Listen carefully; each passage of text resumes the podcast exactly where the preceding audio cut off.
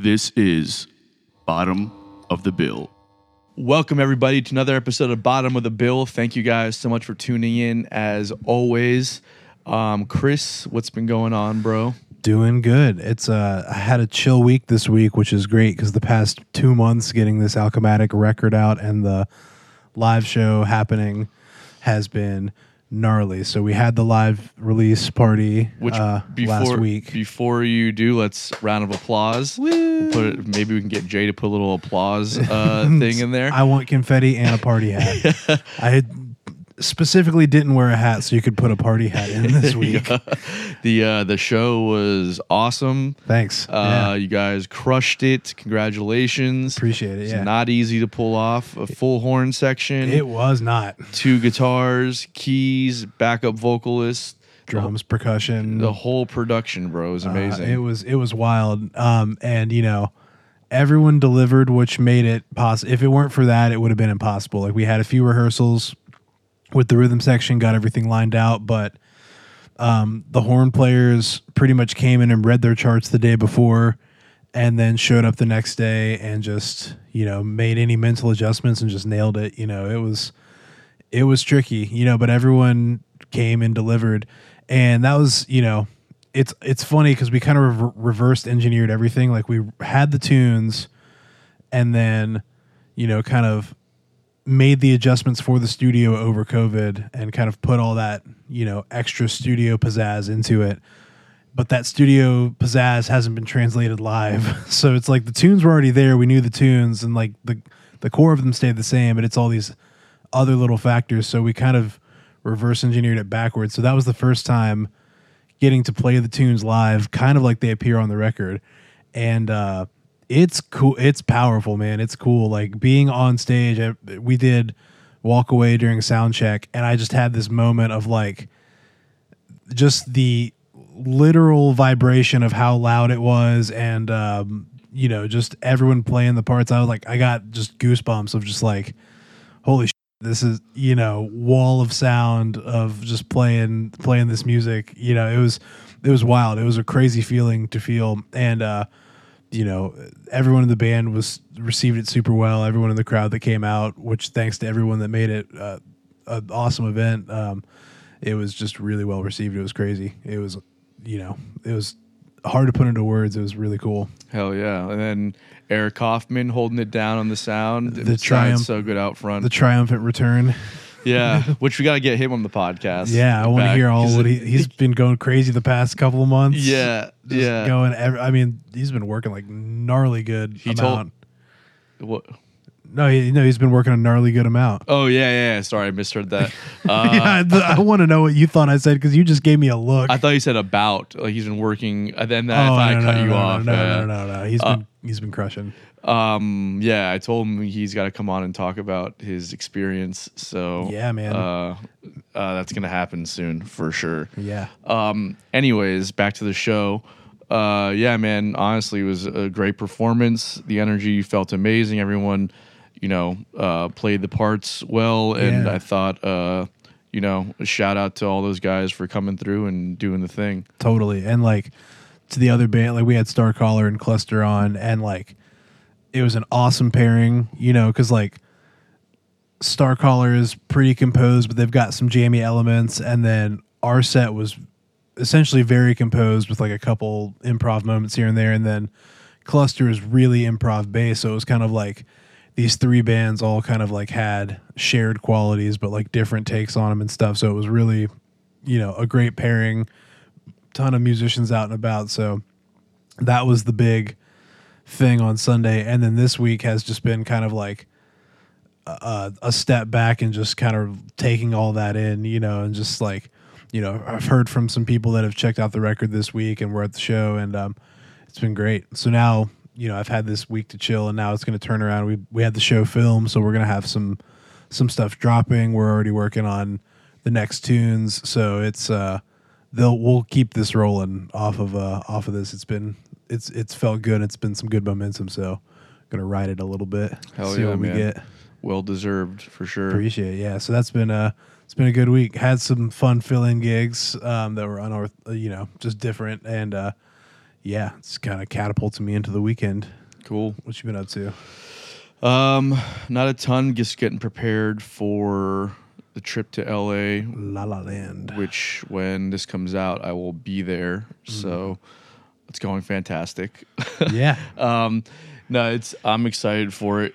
Um, been hitting up some people, you know, all, all the, uh, the contacts that are out there. Um, just lining up some things and trying to organize it. It's so like overwhelming because it's like first off, I have to play a gig, um, and the flight's out of Orlando, so I got to play a gig, and then drive right down to Orlando, get to my cousin's house, um, maybe sleep for like you know An hour. an hour, two tops, and then get get an Uber to the airport because I'm not gonna have my cousin wake up at four o'clock in the morning. That's pretty good. Good guy move right there. Yeah, and then I mean he's, he's letting me leave my car there for like two weeks. You know what I mean? Yeah, so I'm not. good guy. Yeah. so, um, and then uh, I'm gonna fly and do that five hour flight, uh, and then get there and deal with all that. So it's it's a lot. Um, but then it's like funny is like you want to try and plan your time a little bit, and you know who you're gonna be with when. But then it's like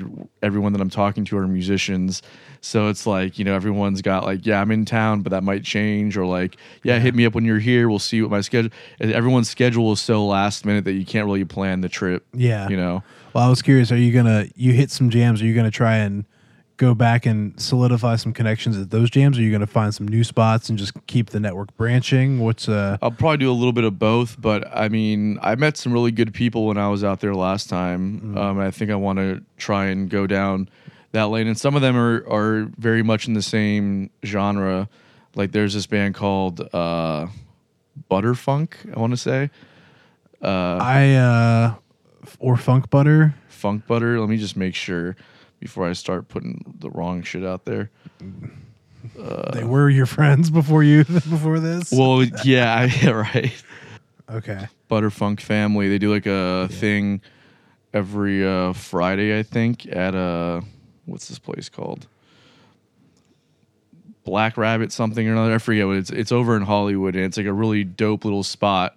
I went to a lot of places when I was there, so it's hard to keep track. Yeah, You totally. know, but like um, some of the people in this crew, they're like a straight up like funk band, right? And then a lot of them are like you know the jazz guys come in. So it's like you, you get this element that exists here that I'm very much plugged in with. That like is out there too, just doing like different things. So Yeah.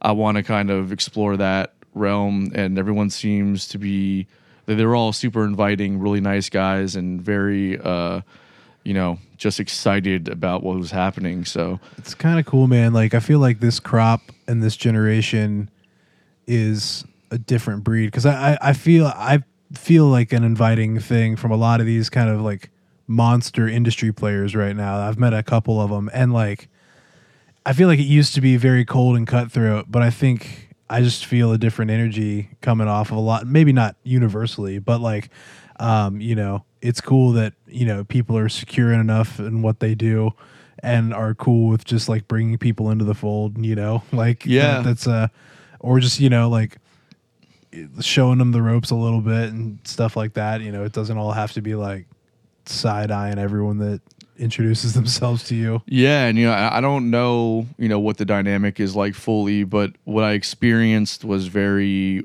open and welcoming. And you know, who knows? Once you're there, things can change. Well, but, you know. Um, but either way, you know, I like, I, I liked, you know, I want to go and explore uh, some of that, and uh, um, and also I feel like for a long time the conversation about places like New York and LA, it's been hard to to survive as an artist in these places to the and to a point where both have kind of you know you've seen where where creativity has kind of people feel like it's been stifled in these places because of like the industry hold and stuff. But i think we're starting to see like a resurgence because um i don't know man. I mean like look at the, like all the the people we've had in the podcast kevin scott rick lawler that whole crew of people in new york that are like you know really thriving as like creative people in these Yeah. places. And then what i experienced out in la was a lot of very creative people doing like working on cool music and just creative concepts in general. Everything was very like everything that you do is not just like like going out and hanging. It's like it's an experience. They're like Yeah. you go to clubs and it's an immersive experience. You go to a show, there's like all these different elements that people are trying to bring to the table. It's like I don't know. It's just it's it's a fun environment. Like you don't feel um like kind of like an outsider. You know what I mean? Sick. Well, you'll have to give us some updates while you're out there. Yeah, for sure. So I'm excited for that. Um, so this week on the podcast, we should get to our guest, Madison Hughes, who is um, a great singer songwriter, currently based out of Nashville, but from here in Jacksonville. And Chris, you've been playing with her a bit, right? Yeah, we linked up just off social media and um, got together and did some gigs um, and you know got to know each other. And this was kind of like her first foray into playing with a band, and we just kind of luckily found each other and threw together a killing band and had some great shows. And now we've got some more stuff up. We're headed to Orlando in November, um, so uh, for Old Red. So keep an eye out, all of our Orlando peeps. Um, yeah, it's it was uh, it's been a cool experience. Um, you know, she's so open to all these different directions within her music. You know, she's confident in what she's written, but like opening to explore sonic spaces. Not really tied to any genre, but interweaving a lot of them through her music. So it's uh it's been a really cool gig to play. Um, and getting to know her has been awesome. And she's just on a meteoric rise. You know, it's Yeah, been dude, really cool to see. I mean, even since we had her on, she's gone viral a second time. Yeah. so it's been so cool to see, man. Yeah, some of you might recognize her from The Voice, um, and uh, or just you know from gigging around town. Uh, some of the music she's put out is doing really well on Spotify and other streaming platforms. And now one of her songs, I think, is like blowing up on TikTok, where all these people are doing these voiceover things, and like it's uh, really incredible. So congratulations, Madison. It's, Yeah. it's awesome. And um, I thought the conversation was great. It's always fun getting to kind of hear from people that are on the come up, um, especially when when they're navigating two different realms. I think she's like back and forth between here and Nashville. Yeah. So like you know, just I think we get into a lot of the the push and pull of you know of like wanting to. I don't know. You'll listen. You'll hear it on the Yeah, podcast. We're not going to do the whole thing right now, but check it out. Let us know what you guys think. Like, share, subscribe, all that good stuff. Um, anything that we need to promote before. I think we got merchandise in the Mm-hmm. description below. We're currently working on new stuff, so keep updated with that. Um, You got a show coming up and you're back in town. November 14th, I'm going to be at Jack Rabbits. We've got a crushing band. Um, it's me, Brandon Howell on drums, Eric, uh, Eric, Kevin Ramos Whoops. on bass. I knew an Eric Ramos in high school. That's why it's confusing. Uh, and then we got Aaron Thorla on keys. We're putting together a really dope set, really fun music that we I've never had a chance to play before. So it's challenging and exciting to work with these guys. Um, and then Baked Shrimp, a band from Long Island, whose episode will be airing soon as well. We just had Jared Cowan on the show from that band. We'll talk about all that. Um, so that's going to be November 14th. We're going to put the ticket link in the description as well. So you guys have it. Uh, you can also check out the Instagram. I'll be posting stuff about that show, um, more content with the band, and uh, all that stuff. So my Instagram is also tagged in the description. So again, uh, let us know what you guys think of the episode and hope you enjoy. This is Bottom of the Bill.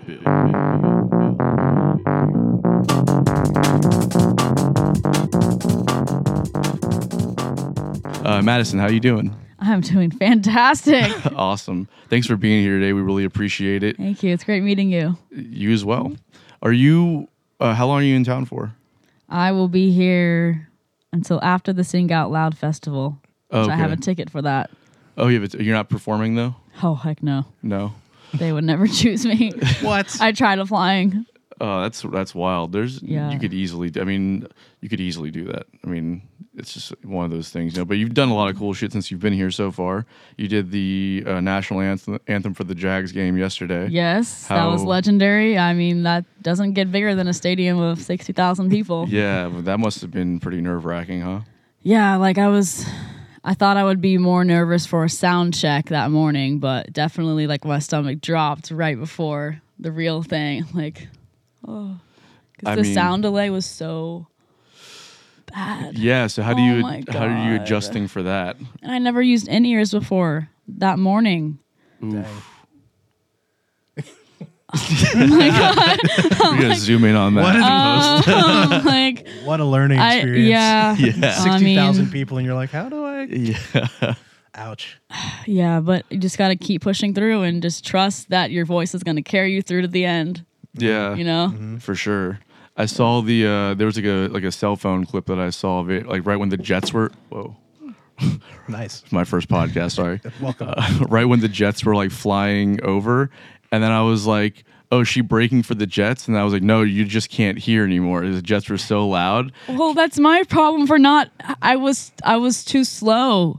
oh Anthem. I was supposed to be 90 seconds, and I think I in the practice round I was a minute 33 seconds. This one, like for the real thing, I guess I just went too slow, and like they came. I guess they're supposed to come at home of the brave, and then they fly over, right? That's That sounds right. So that sounds sports. and so I mean, I guess I, I just sang too slow. So because they had a, um, I'm not sure what the title of the person is who's coordinating the flyover to be timed exactly when you sing the last phrase because they're they're flying from 10 miles off, um, grid. I guess. okay Yeah. and then so you got to be ready to go yeah, but these your are so many things I did not know how detailed it was and all the effort goes into just this one portion of the game. Like so many moving parts of just the Jacksonville Jaguars experience, yeah. you know. Was um did uh uh were you able to still hear yourself when that happened, or were you like completely? Especially when the, the planes flew flew over. I heard nothing. I'm like, "Oh no. Yeah, Ah, this is my turn to have the biggest note here." Um, but I think the people in the crowd loved it regardless. They're like, "Yeah." yeah, totally. Especially in the flag waving when you say Oh yeah. Star Spangled Banner that waves. That was Yeah. great. People go ape shit for it. Oh yeah. You didn't have a timer or anything. No, I thought there'd be like a clock that I could watch, That but would then make I was like, sense. would I lose the emotion if I'm staring at the clock the whole time? I don't know. It's one of those things that's just like whatever happens happens and you can I mean, I practiced that song so many times the whole week prior to that. It's like Yeah, try to time it close to 90 seconds and not hit any wrong notes, but at the end of the day I just want to convey the message of the Star Spangled Banner. yeah. So, well, you did a great job. hopefully with we it. did that, yeah. A hundred percent. Yeah, it was Uh, awesome.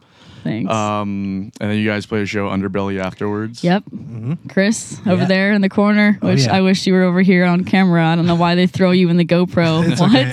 This is getting upgrade. I've only I've I bring it up every week. This is getting an upgrade, and it's going to be the nice camera. Yeah. He knows. Come on. Um, yeah, we we went and played right afterwards. It was a blast. Yeah. Um, killing band. It was kind of like a coincidental meeting, um, but like it's one of those things where we just kind of ended up linking up, found a great group. The music was awesome, and uh, the I mean the it really was the vibe was just incredible. Not just the musicianship, but everyone really clicked personality wise, and that is like the, the kind of secret sauce of a show. Like musically, is like if everyone's having a good time together and not just getting through the motions. Um, it was a lot of fun. Yeah, and I've only played with a band like on the voice show where it's just like so impersonal. They're just behind you. You don't even know who their names, you know, and they just like play your 90 seconds of the audition song and then bye. But like forming um, a band here in Jacksonville to like play live, that's such a different experience. So I'm glad we got connected so you could help definitely. source the other people because I think I posted on the Jacksonville musicians Facebook group. Hi, here's my bio. Here's a picture of what I look like. I'm looking to try to start up in the live music around town.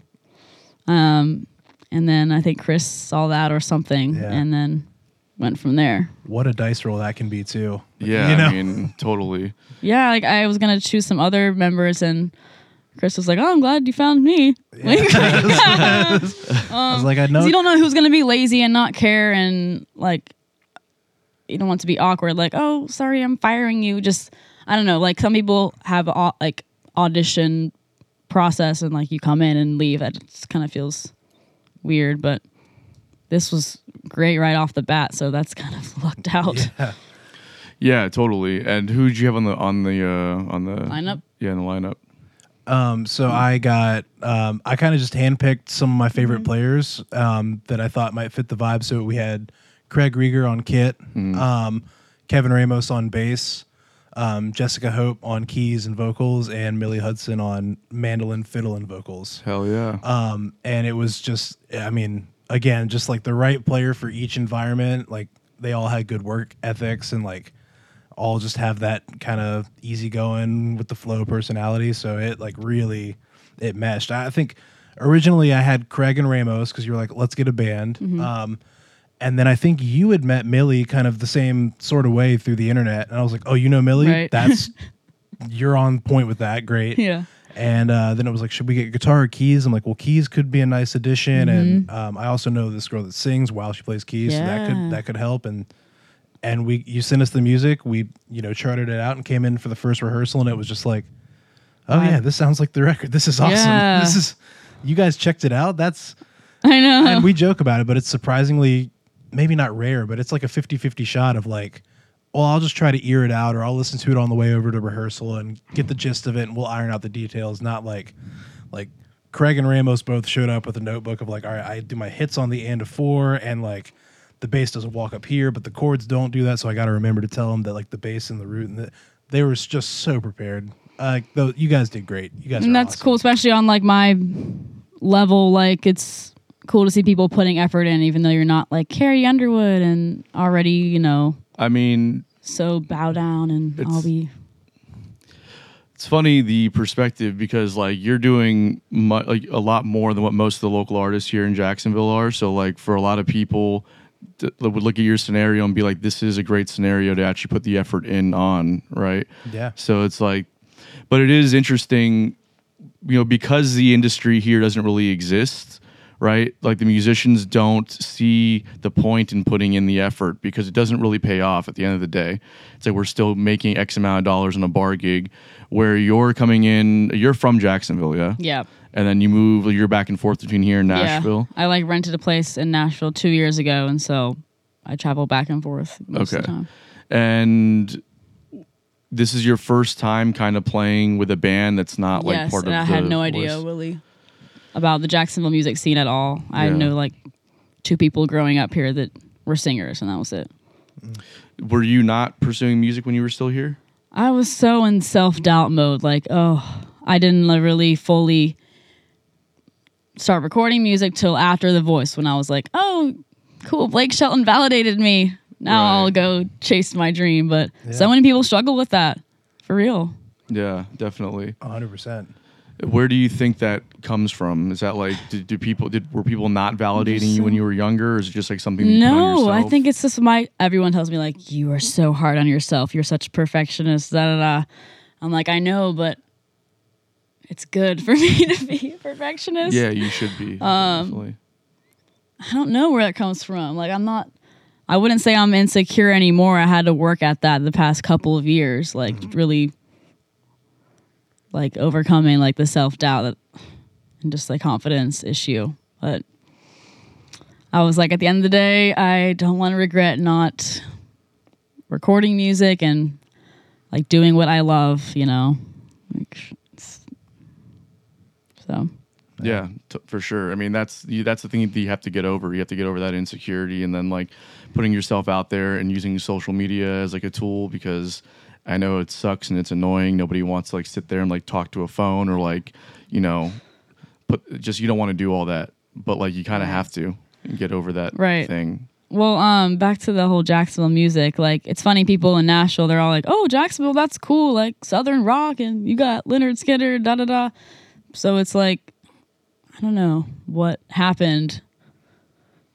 Like to it never evolved like from the 40 50 years ago like there was Mm-hmm. that big pop and it that's kind of like what it's known for And it's like Yeah, and I think there's just like there's there's other places to like industry doesn't really matter what kind of industry it is. Like there's a place where it thrives and there's a place where it doesn't, right? So like Mm. music and entertainment thrives in three cities in this country. And then the rest of them are like there's good scenes, but like they're not. It's not like an industry hub, like labels, management companies, and like they're not really existing out of these places. So like you need like L.A., Nashville, New York. And then like some like Atlanta's got some stuff and whatever Chicago maybe, but like those are the three hubs, right? So I think that it gets to a point when, you know, a long time ago, maybe you had some other places where people were breaking out of, and, and then they all end up going to those places anyways, because that's where the money's at. And then, you know, those places just become the hub. So people that are from everywhere else, they just move there and they do it. I know, and I'm so like torn between that because I wrote this song called Chasing Cities because I wanted to move to LA and Nashville. So I tried out both of them for LA just half a year. I quickly knew that wasn't the vibe for me. What about it did um, you not enjoy? Just like way too big of a town and or town, city, like yeah, like what? There's no. Not your vibe. I mean, like Santa Monica and Hollywood takes an hour to get to, and that's all LA. Yeah. I know Jacksonville is actually very similar. Like takes forty five minutes to get anywhere. Yeah, the traffic here is not really a problem though. So Yeah, and I just was like, how am I gonna? I moved there knowing zero people. Probably wasn't.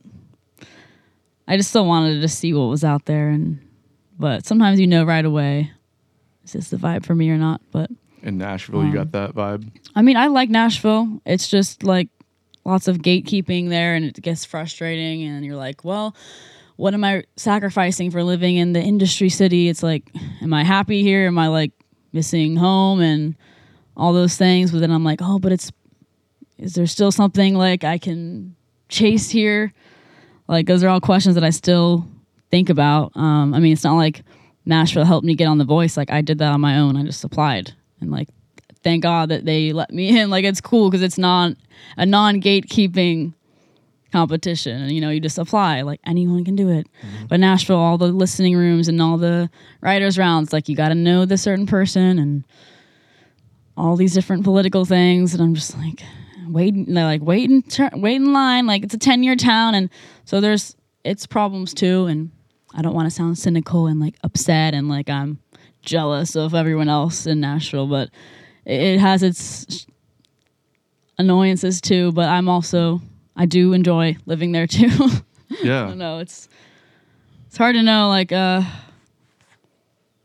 I should be like grateful for everything that's happened because there's lots of positives, but for people listening, like it not is all so glamorous. The whole No.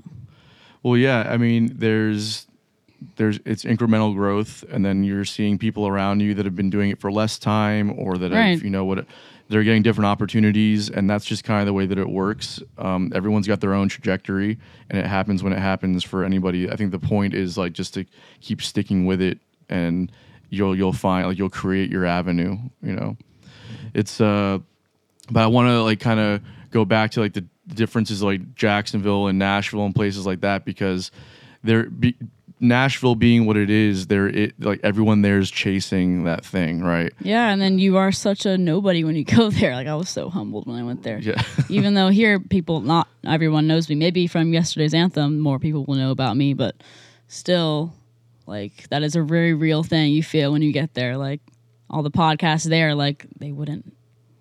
I don't know. It's all like we want to interview Jason Aldean, and right. just Yeah. don't like. I don't know. It's so hard. You feel like you have to prove yourself so much, and I'm kind of tired of doing that. Yeah. Like begging people, pick me. Well, How long have you been there for? Um, uh, it's been about two years now. Two years. We've rented some other folks together, but, And you haven't you don't and still haven't like popped off there at all. Yeah. Like I don't know. Because there is a certain sound that they like. Like even the guy who produces music for me, he's like, "You should try to get your music seen in Europe. Like they would appreciate it because it's different, and maybe the market over there is, you know, doesn't want the whole country rap thing. Because Nashville's thinking about money, obviously. So every industry city is gonna have that. mean, yeah.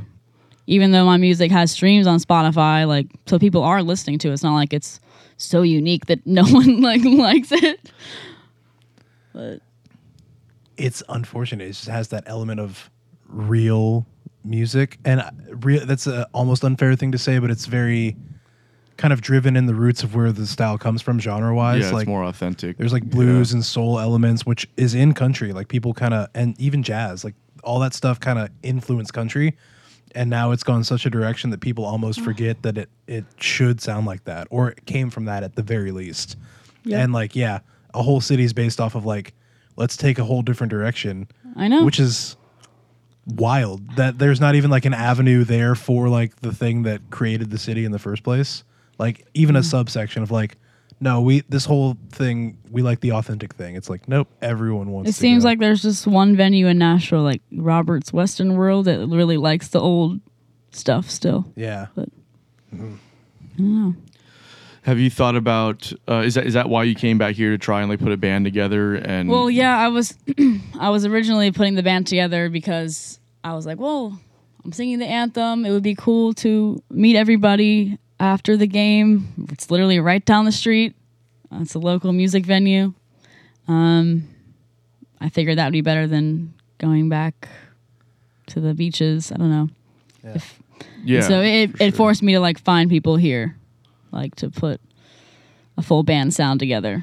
Now, is there um, a goal that you're trying to achieve with this? Because I know, um, because we talked a little bit about it off the podcast, but I, I just I, I heard the interview that you did on OG Sesh podcast. A shout out to those Yeah, guys. I didn't even shout know there was another music podcast in Jacksonville, Heck so yeah. that's Yo, cool. Yeah. Um, so you currently, uh, the, it, it's when you go into the studio, it's all built under one thing, right? So you're getting your time, and then your producer's getting you know the the Right. pieces of the puzzle Right. put together. You're getting billed for that. Is there something? Uh, is there something about putting a band together yourself that you're that you're looking for to kind of maybe offset those costs, or maybe just have a more you know real collaborative experience? Like, what's yeah, the like the of next. doing this? Well, yeah. I mean, all the feedback I've gotten when I've performed solo, they're like, "It's great, but I mean, when you're live, like we want to hear more energy and more." I mean, at a listening room, it's fine to play by yourself, but if I want to get known more than just on TikTok, social media, it's like you have to play live, and I want, I just wanted to have a full band sound because I also enjoy hearing all the instruments and like having the song be fully played out how we recorded it. Um, and I also hear like the next steps. I don't want to just be like a Spotify streaming artist. Like, would like to play more places. So, um, when I first outreached to venues, and I would, this was like six months ago, I'd be like, "Hi, I'd love to perform here." Like, "Oh, by yourself? Uh, that doesn't work." And so, learning all these things I didn't know about booking and venues and what they're looking for and all that and it helps to have a band and um, would love to just continue to travel around. Would be would be really fun. We thought about taking on the rest of florida for a first stab. Um, but again i have to ask chris about chris about all my booking questions because i'm still new and learning but We're all You've been we're all, through- we're all figuring it out as we go. All all the answers I have are all just figured out of the things I've done wrong Yeah. or the no's I've gotten. You know, and someone else so could tell many you the- knows Oh. you know someone could tell you something completely different. But at the end of the day, it's it's like we've mentioned it, but like knowing your worth, knowing what to ask for, and like being right confident. in you're good at that too I've had a lot of, uh, and I think a lot of us in this industry have had like a lot of the uh, maybe disrespect's too strong of a word, but like um, kind of this indifference towards arts and like the craft that you spend a lot of time totally putting together. So like you get to a certain point, it's like, well, look, I'm not you know selling out arenas or anything, but I know that the time I've put in and Yeah. what that's worth to me, and I'm either going to get that or I'm going to just spend more time doing my crafts, you know, not being underappreciated. And I'm happy to pass that spirit along to anyone at any level, you know, to like just say no, go get what you're worth or what you think you're worth because Yep. like if you think you're worth that, you definitely are, you know. I don't know if that's true. And Oh, here's okay, I okay, push okay. back on that. okay here we okay, go fight okay, fight fight okay. No, I know exactly where your head went for that, I and I, I, I feel that. But there's got to be some spirit of that that's true. I know the there is plenty of people who think they're ten million dollars and they shouldn't leave their bedroom, right? Yeah. I, it's probably where you're about to go. yeah, more or less. I just yeah, totally. And I, I just more mean that in the sense where when you're touring and you're hitting new markets, there's no demand for you in a market yet. So like understanding the other side of it too, where if they're gonna, if you're a ticketed venue, not like a bar, but you're you're selling tickets to a show, and you're hitting them up, and they have an, a night to give you. Chances are, I mean, not chances are, they're not going to pay you. You're going to get a percentage of the door, and it's going to be a real. You're going to get a bad split on it because they're assuming all the risk, and if no one shows up, they're eating all the costs. Yep. So there's all that stuff to factor in. So understanding that you're new to a market before, like you can't walk into a place like Underbelly, you know, being from you know somewhere in Virginia, no one's ever heard of you before, and say, well, you want a thousand dollars. It's like, well, you've never played in Jacksonville before. And you're not. There's no. There's no data that shows me you're worth a thousand dollars in Jacksonville. You know. So Let me walk back.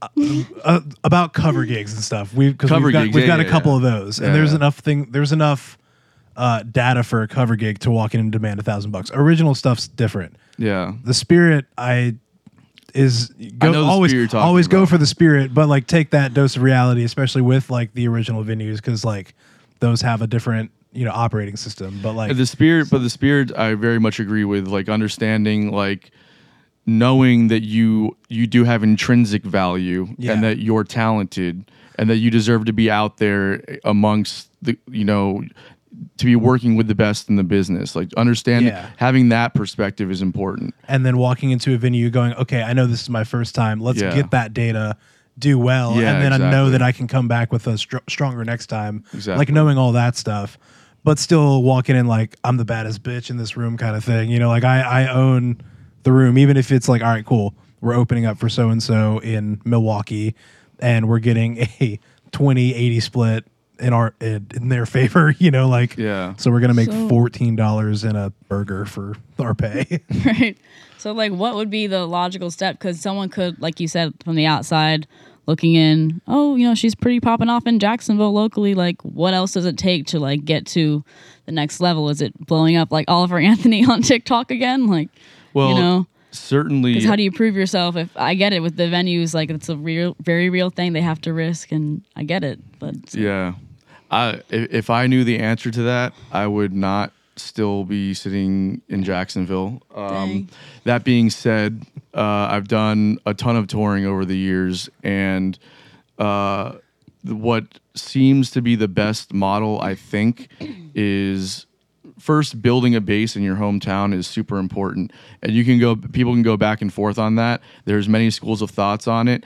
I think that the safest way is certainly to build your base at home first and then you can start you can start co-billing with people when they come to your hometown like up and coming bands from like st pete or something or orlando they're coming through jacks all the time and then you can be like okay great well if I'm on this bill with you, I know we're going to bring 50, 100 people out here.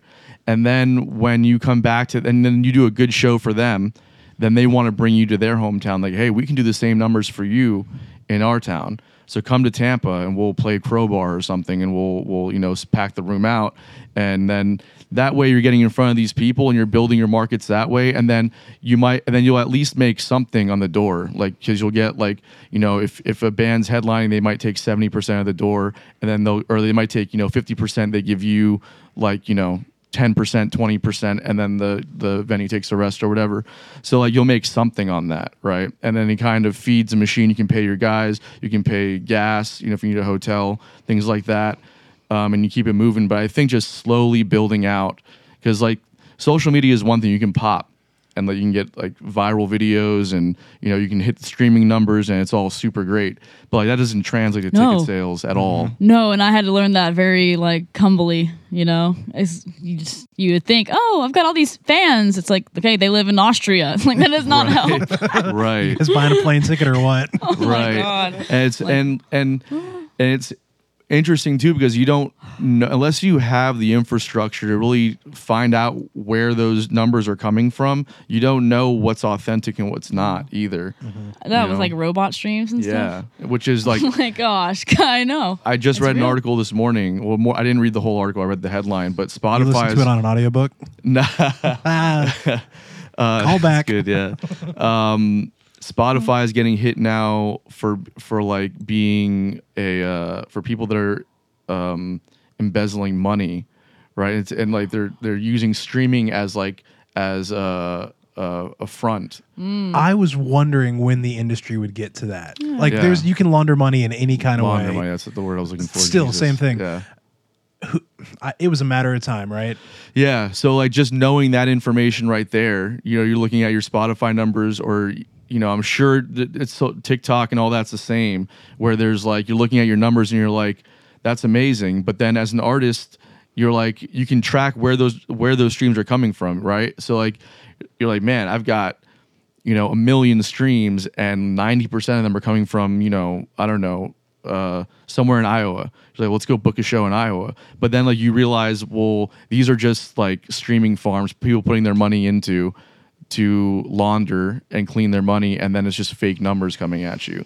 So it's mm-hmm. like it's really hard to collect data and figure out mm-hmm. where you know. So like authentic playing in the room, Yeah. getting on the road, it's still like the way to do it. I think you know, mm-hmm. Right.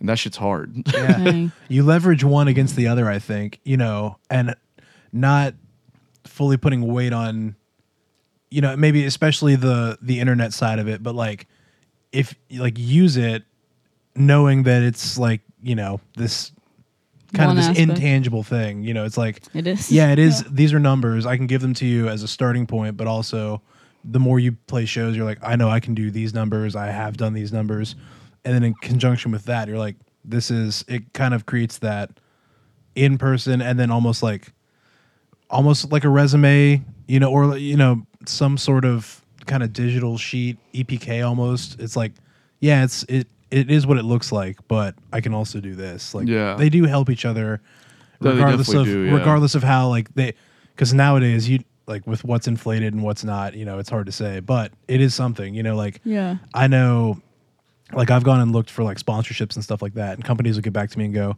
yeah we're not even interested unless you can show us you've got like 60k followers or something like that and they, hmm. they don't even they're not vetting if every single one of those are real they just want to see a number before the conversation even starts yeah. Hmm. so like things like that, you know, it's not always, you know, the most maybe authentic or healthy way to do business, but it is like it does at least get some people's attention to then go and do real business with down the line. And that's not necessarily how venues operate, but like It's it, it is something, you know. Have you have you uh, done much like pitching to labels or anything like that? Um, yeah, I came up with this whole pretty solid email pitch to a bunch of. I had a whole list of all my favorite artists, managers. Some of them were like lower tier artists, some of them, um, the higher side. And so I emailed all of them. Most uh, didn't reply, and then I got two of them saying, "Sorry, we're at capacity for taking on new artists." Um, so I was kind of like, eh, whatever. It's still more motivation to keep trying, and Totally. maybe it's not there yet, maybe not time yet, and I totally understand. Did So, but like back to figuring out how to play locally instead of waiting on an agent and waiting on people. It's like, how do I make something happen here? Like playing at a Jaguars tailgate or something you can start on your own, where you're not waiting on a venue to get back to you. Right. Anyway, No, that's that's hundred percent true. And there's like all different kinds of ways that you can try and like capitalize on existing things, right? So like an after party for stuff is super. Uh, you know, it's a good way to get in front of people and all that. Um, so I don't know. It's it's hard though. Have you done any touring at all? nope, No. none. It's yeah. I mean, it's it's hard, and even even with the way that like that I just laid it out, I think a lot of people would say to do it that way, but still just trying to figure out how do you get people to buy into the. I know thing, it's right? like people that want to. People, everyone will go watch Chris Stapleton on a Monday night because they it's Chris Stapleton. They'll Yeah. come out and see him. So it's like obviously that's like a hard goal to get to. Be that act that people must go and leave their kid at home and go see you. Um, but it's like not try to get too ahead of yourself. It's like okay, he's the biggest star in America. Like enjoy the journey. You know that's too. It's like I'm not trying to get upset now and be like the world's against me and all that attitude that I just do not want to have that vibe from myself. So Yeah. Well, and it, and it's and it's just you know, it's just not the case. I think you know, and I, it's easy to get wrapped up in that stuff. There's a lot of artists that do you hear about it all the time, right? Especially being in towns like Nashville or L.A., New York, where people are so just bitter. so over it. I know it's so bad. they haven't gotten there. They just you know wh- whatever know. reason it just didn't happen, and And there's nothing you can say. You'd be like, "Oh, sorry, man." Just, yeah. What do you? yeah, totally. And um, but you know, I, I think that uh, I think that the that what artists have that you know a lot of musicians that are you know trying to hop on the thing don't have is that if you keep trucking away at it, you're going to create your lane and your avenue. Where like musicians, like we're we're we're like hired to do things, and that's much more of your your uh you know your life is in somebody else's hands at that point you know so it's it's it, that and those are the people you find like are the bit most bitter it's like the the hired guns are like Oh, well right. this person Is there a difference between a hired gun and like a you're part of Marcus King band? Um, I think that they're. I, I think that they're one and the same. I, I just think that somebody got. Hi- it's it's like it's like. Is there a difference between somebody who works like a corporate gig versus somebody who's like playing in bar bands? And it's like, you know, the difference being that you got a good job that's stable, but that could go away at any minute, and then you're you're back on the hunt again, right? So it's it's the same crop of people. I think. I th- yeah, I think that's a fair way to put it. I would have s- I would have given a little more lenience to like. I think there's a difference between a hired gun and like a first call bandmate because mm. you know if a first call bandmate can't do it or something, a hired gun's taking that spot. Mm. But that doesn't mean that everyone on the road is on the album and stuff like that. Yeah. Like just because you're in the band and like, all right, you might be the first call for the guy. So in a sense, you're like that hired gun. But I know let's let's say Marcus King. I know he's been using the same at least rhythm section for like the past ten years. You know, so like like you said, stable gig could go away. Like I know they're not on every album, but like Yeah, if that, if that it, that's all I'm saying is if it goes away, that they're back on that thing. So it's like yeah. they have a good job right now. Like Sure. they're, they're they're they're solid. Same thing with the guys on those late night shows and like SNL bands and stuff like Yeah, that. yeah. Like all of well, them. not the roots, right? not well, not the Roots, obviously, but like the rest of those bands are just like Yeah. you know, like Paul Shaffer and like the bands that he puts together. Mm-hmm. It's like these are all people that exist in those ecosystems that are on tour and doing other things. They're getting called for studio work, and that's like their really cushy day job. Totally. but that could go away, and they're back on the hunt again. You know, so yeah, I don't know. But then, for instance, like if we're looking at uh, you know, like the Rolling Stones, like Keith uh, Keith Richards is not a hired gun. No. Right? He's not the front guy, but he's like a staple. He's like the guy. He's a guy in the band. You know. Yeah, It's a different yeah. kind of thing. I right a good, but he's he's a name that goes with the band. Like yeah, yeah. Same thing with like Pink Floyd, right? Like, like yeah. Like, Sure. ev- there's, Well, no. and those are all those are all bands with a band name. Like if you go and Yeah. look at like Marcus King is Marcus mm-hmm. King. That's the guy you're Yeah. supporting. Like I feel like that's mostly the case. I, and there's except I feel like there's exceptions because like Brandi Carlile has the two dudes that she plays with. I only know them as the twins. I, I don't know their name, but like those are I like it. They're almost like built into her identity in like live show and studio stuff. Like they're on every acoustic session. They're on every like they are essentially the band. And in my mind, I would put them alongside of like the Stones in terms of like they're like a core member of that band, but their names aren't out there. So I think I think it's like almost situational, like in terms Yeah. of like who's really core to your stuff and who's like you know kind of on the fringe helping you support the thing. Yeah. All right, guys, this episode's brought to you by Best Buds CBD Store. If you're like me, maybe THC isn't always the right high for you, or maybe the legal status of THC has you a bit hesitant to indulge. So at Best Buds CBD Store, they have an array of CBD and Delta 8 THC products. These guys truly care about their service, so everything is meticulously sourced and prepared to deliver a top-notch product and experience. If you head to their website, you'll find all kinds of educational information regarding Delta THC and CBD. Uh, not to mention, if you use promo code BOTBPOD, that's B O T B POD, you'll save 10% on your order. This is not a one-time deal. If you use promo code BOTBPOD, every time you place an order with Best Buds, it will give you 10% off. That's in perpetuity forever. So head over to bestbudscbdstore.com and start saving on all of your CBD and Delta 8 products. Enjoy, guys. I think uh, you don't want to be unhappy living in a place that's just so grind and Kills the inspiration, right? I mean, that's like, true. Yeah, especially like you said, as the artist, you got to be inspired and keep your head up and have things to write about. Yeah. Now, do you feel like being a, in a place like Jacksonville um, would inspire you more? See, uh, that's a good question. Um, as long as I'm setting up songwriting sessions with people on a steady basis, because I don't like fully writing alone. Um, and my main songwriting partner, he lives in New Jersey, so see, you don't have to be based in Nashville to be the best songwriter. But that was another plus that came out of Nashville is meeting people who do that for a living, and if they want to give me a song that they were supposed to give to Dolly Parton or something, and oh, if I had the chance to record that, I'm definitely going to do that. You know, mm-hmm. which I wouldn't have found them if I maybe lived in Ponte Vedra Beach, Florida. So Right. And that's kind of the thing that I, I think about a lot, where it's like the inspiration that you can have from not constantly having to like compete in a sense, right, in a sat- saturated mm-hmm. city.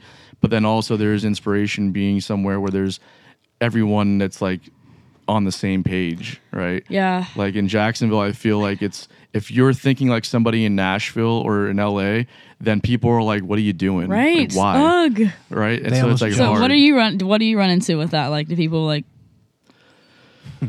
I mean, I I don't, you know, it's it's uh, he, he, what I can I can say the way I feel, right? I don't know. I don't want to speculate on how. it people, the same thing as like the public versus private school? Like, oh, you went to a private school, you suck. That's I feel that's like very similar. That that's the thing, right? It's like you wanna like you wanna think that you're that you're because you're thinking a certain kind of way, and you want to bring some of that energy to where you're at.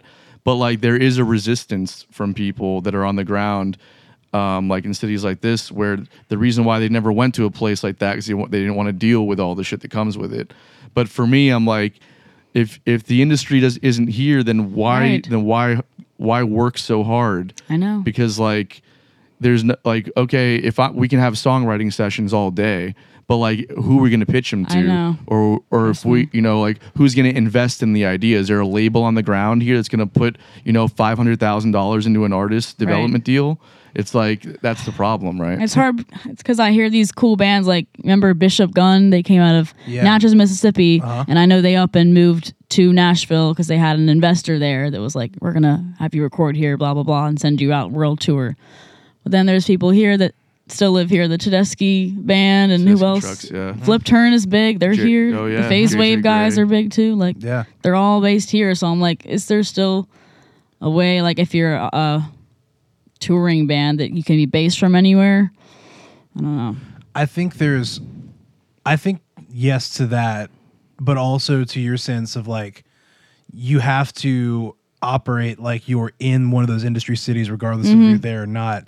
And kind of in defense of like, not in defense, but like back to the social media side of stuff, even though it is a kind of gamble, almost like a faceless thing, like there is this element of like, and all the guys, not all the guys, but a lot of people we've talked to in bigger cities or in bigger parts of their career have like said, you can be in all these places. The internet does help with connectivity. So if you make a real connection with one or two people, and they can keep, and they just maybe pop in and see that, oh, this person is a professional. They're operating at like an industry level. Sure, they don't live in an industry city.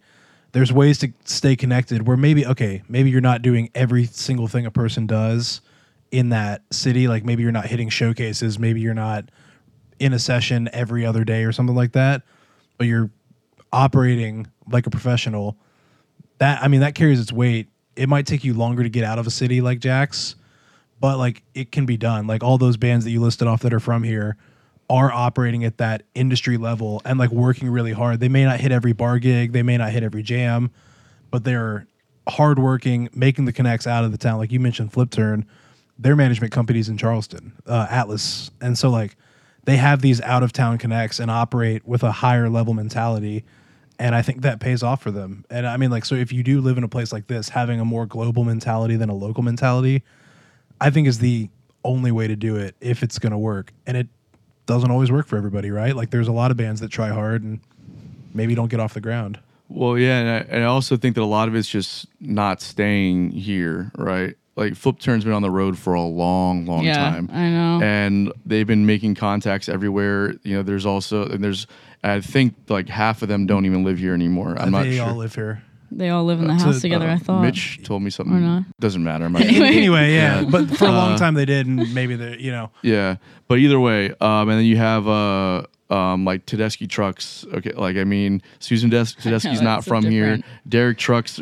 I mean, Allman Brothers. I mean, like you know, he's also, I mean, one of the most talented people on the planet. But also, right? Like co- connections are connections. So Yeah. I don't know. I, I think that um, for me, I find it hard to get inspired in a place where there's not a lot of creativity happening. Um, I can see your point though, where like being in a place where it's so competitive, like just kind of crushing creativity. Yeah, I think it, it literally goes both ways. That's why I'm like, go write your songs in Wyoming then. like, Yeah. go Do the John Mayer take a. thing. we- Yeah. Oh my god! Right. Yeah, I don't know. Hmm. It's uh, it's something that I, that I, I struggle with a lot myself, and considering you know, like, do you stay you or do do? you go somewhere? You know, and Did Uh, you ever have like your exploration phase where you're like, I'm gonna move to Alaska or something? And well, I'm I am. Uh, I mean, I haven't said, said it publicly yet, but I mean, I am moving. I'm going to LA. Um, so like, I, I can fit your vibe. I can see that. I, I I like the energy there. I'm from Miami, so like I like big cities. I like the whole thing. I was out there over the summer, and um, I have friends that are out there that are doing very well. Um, and the the community that I that I, I felt like existed um, was not so much what you hear about in other places, like where you hear it's so cutthroat and this and that. And I guarantee you that's all there. I'm not trying to say it's like you know this mecca for for like positivity and amazing things, but like um, I felt like an eagerness from everybody to like work and connect, and that was exciting to feel. Yeah, I feel like you have to scratch the itch if you, you know, you're kind of your heart's leading you there. That's what I had to do. I was like, want to go to Montana, so I just went for two months, and then I said, never mind, and whatever. What what about Montana? Did you want to? I just, I guess, the show Yellowstone. Your shirt. I mean, it's just like the typical Hollywood thing. It's so cool, Bozeman, Montana. Was there like something like musically that you want to pursue, or you just wanted to be in that area? No, that was when I wasn't.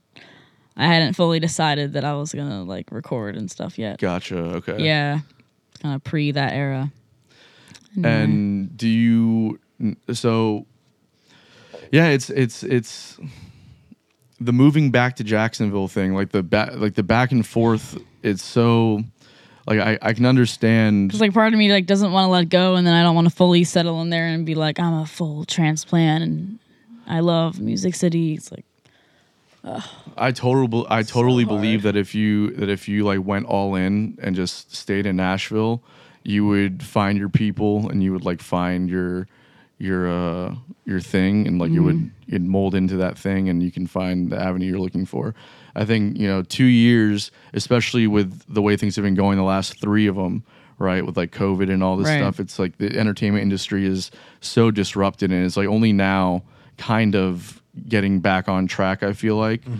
So I don't know. Um, you know, it's just uh, for me, it's been very hard here to fi- like Yeah. find the the inspiration, and then also everything that you do, like, I, like it's not getting rewarded really. Or Yeah, is that what you- you mean? Or yeah, that that's that's what I feel like. people aren't like appreciating it here. and Just it's don't. how it feels. I don't want to speculate if that's Yeah. reality, right? It could just be in my head. It's just how it feels, right? Mm-hmm. So I don't know.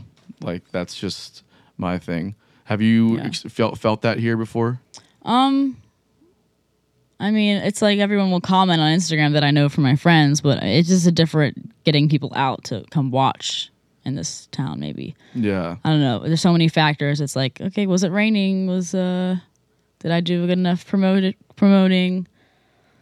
Or the Jags playing. Did the. Jags win? Yeah, Did- exactly. Did they win? Or is there like literally anything else Yeah. happening? I know. It's not I know. Because otherwise I'm fucked. oh my god. Yeah.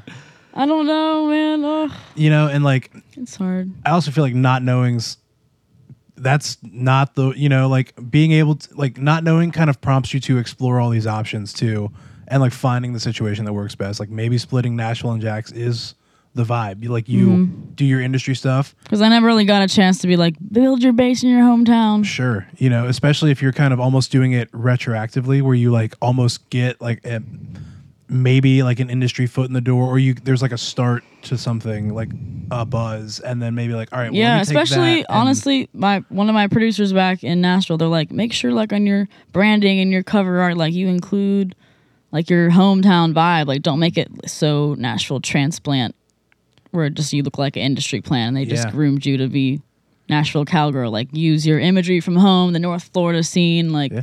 that's where you're from. Um, so I totally am all over that as far as Yeah. building your brand or aesthetic or whatever. authenticity You know? is everything. Sure. I mean, Yeah. People buy people f- people see you right through the bullshit.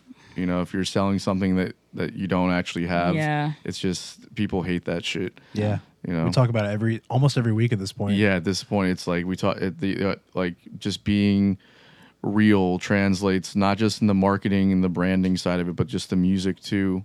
I have a friend who's in Nashville. We talked about it a couple of times. I just it cracks me up, just because like he we're both from South Florida, and he moved to Nashville and is now doing like uh, he calls it Southern rock. It sounds like bro country to me, um, and uh, he's like got a Southern accent. He's like singing about the open range, and I'm like, dude, you're from West Palm Right. Beach. Oh my What are you gosh, talking about the yeah. open range, homie? Like, get the fuck out He's of here. He's talking about the open golf, Oh. uh, Yeah. Oh, that's funny. knocking some uh, knocking Oh. some balls down range. You know. Yeah, I'm just like it's just things like that that you see, and you're just like, Hmm. and granted, nobody, most people don't know his background, but it just it's it's cringy to watch that kind of shit. right. You know. Oh gosh, yeah. Yeah. Um, Yeah, but True. like to like you said, like or like you saying, like just do it. Whatever it is you're, you're doing, doing it kind of almost transparently and honestly. It's like, okay, yeah, sure, I spend time there, I spend time here. That's just who I am and what I do. Or you know, if you come back here to Jax, like this is again still that was a part of what I do. Just kind of like you said, just as long as you wear it, Yeah. you know. I mean, try dating in. Nashville. It's terrible. That's another reason why I would I would be fine not spending as much time there. Is everyone there is just obsessed with themselves and like. I'm trying not trying to be negative. No, no, Becoming no. a quick little East Uh, Coast. No, just I- some I- realness for you know. yeah, please yeah. let's let's let's hear. So what what about the? Why do you think people are like that there though? because maybe everyone comes there to just focus on obviously their career. I get it. That's what I want to do. So, um, but when you feel like you're at that stage of life where you want to date again, it's like, oh well, people aren't really interested in that. That's it's so it's a real question though, because it's like if you want to like family and be like for real. Like I'm not just gonna neglect that aspect of life, and that's another thing. It's, I'm not just gonna be like selling my soul to music the rest of my completely life. So Yeah, that's a totally fair point, and I did notice that. I haven't spent any time in Nashville, but it's the same kind of vibe in LA. I feel like where people are not settling down and doing the whole family thing. Um, yeah, I guess like in general as a Gen Z wave, like oh, we're just gonna forget about that now.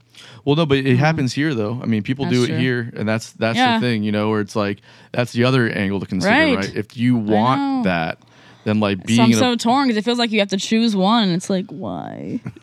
I think maybe for a little while, it For a little while, yeah, you know, it right. might have to be that. And here's the thing that I will say that my my older sister lives in L.A. and this is what she has been drilling in me for a long time because I've always had this pull towards Yeah. there and just never went through with it. Uh-huh. Um, but she was like, "Eh, you can only do this town once. Wow. You know, you can only do it for a certain amount of time before like things like family and For settling down and like you know whatever else like also there is just the reality that it's a young place you know and nashville's the same and new york is the same it's a it's a young place where the opportunities are for young people mostly Yep. and so you can only if you you can go anywhere else in the country Right. and do exactly what you're doing in jacksonville Yep. but anywhere else. But you can you can't you can only come to LA and do what LA has to offer for a period of time. And it was like, well, that makes total sense. So I guess while you still have, you know, at least in my case, while there's still like, you know, a stitch of youth that Yeah, I can I hold on to, right? The- it's like you might as well, you know. I hear you. I completely hear you. so I don't know, man. I feel you though. I, I totally. It coming from a place like Jacksonville, getting thrown into a place like Nashville, where it's so like, like everyone is in it for themselves. Like that's why they go there. Yeah. you know. Right. But there is this collaborative nature. I feel like. Have you not noticed a lot No, of there is, there? there is, there is, Yeah. completely. Um, it's just there is still a lot of the whole. Oh, let's all meet at Red Door Saloon and see who can get who from what. Like, what can you do for me? And obviously, that's part of networking too. It's like So what does that process look like when people are going? So that, that's the place, the Red Door Saloon in um, Midtown. I think it's like the late night networking and people just hour. It's like that's a known thing. It's funny. Like So that's do- the bar that people go to to talk business. Uh, what are they like? Is there like a thing that it circles around? Is it like an event or something? Or No, it's just go like people just know. Oh, after midnight, everyone goes to Red Door. I what it feels so like uh nefarious. Yeah, I know. I know. Mafia ass. I know Yeah. it does. So you just walk in like I by know. yourself into this creepy kind of place and just like, say, oh, that person looks like they have some money. I can just talk to I them. know. You know, it's like Actually, You got a record deal for your boy or what? yeah. I saw Chase Rice in there one time. I don't, you guys probably don't know who that is. I have That's no a idea. name. Who that is. yeah. I love that. See who is that? He's just a country artist in Nashville. Oh, okay. Is he blowing up? Probably. I probably sound like the biggest like I know. Let's check this- disconnect I know. right now from Jamie, pull that up. Jamie. Pull that up. Was it Christian Rice? Chase Oh, I'm, Rice. I'm fucked. Never getting a call from him. I uh yeah, I don't follow country music super heavy. There, a lot, I like more the traditional country stuff. That's probably why you're definitely not moving there then. Yeah, There's that- no, because that's centered around that. That's the big re- people. They have like asked to me- say it's all genres, but be real. It's country music. Yeah, Be and real. 300 million streams, 100 million. st- He's yeah, he's, He's crushing doing it. all right. Doing all Good for him. Yeah. Uh, by the way, I'm not hating. So if I you need a guitar yeah. player, please call me. Yeah. I can play country. we'll go to the red door and meet up with him. Yeah, I'll go to the Yeah. red door. It's tr- I feel like it's like like it seems like like like like what's an analogy for like a like a glory hole and like a, you know what I mean? like it's just like it's just like Nashville it's, it's, it's like a slip where you just put checks in. You know, just like you don't know where the check is coming from, but you just take it. And every now and again, something spits back. yeah. it spits back out the red door. Um, but yeah, um, I had a point that I was making about Nashville is country, and that was a that was like a thing that um, I I played in like a country like duo thing when I was down South Florida, like pop country stuff. I can play it, and I actually enjoy putting my he- like my head in that space.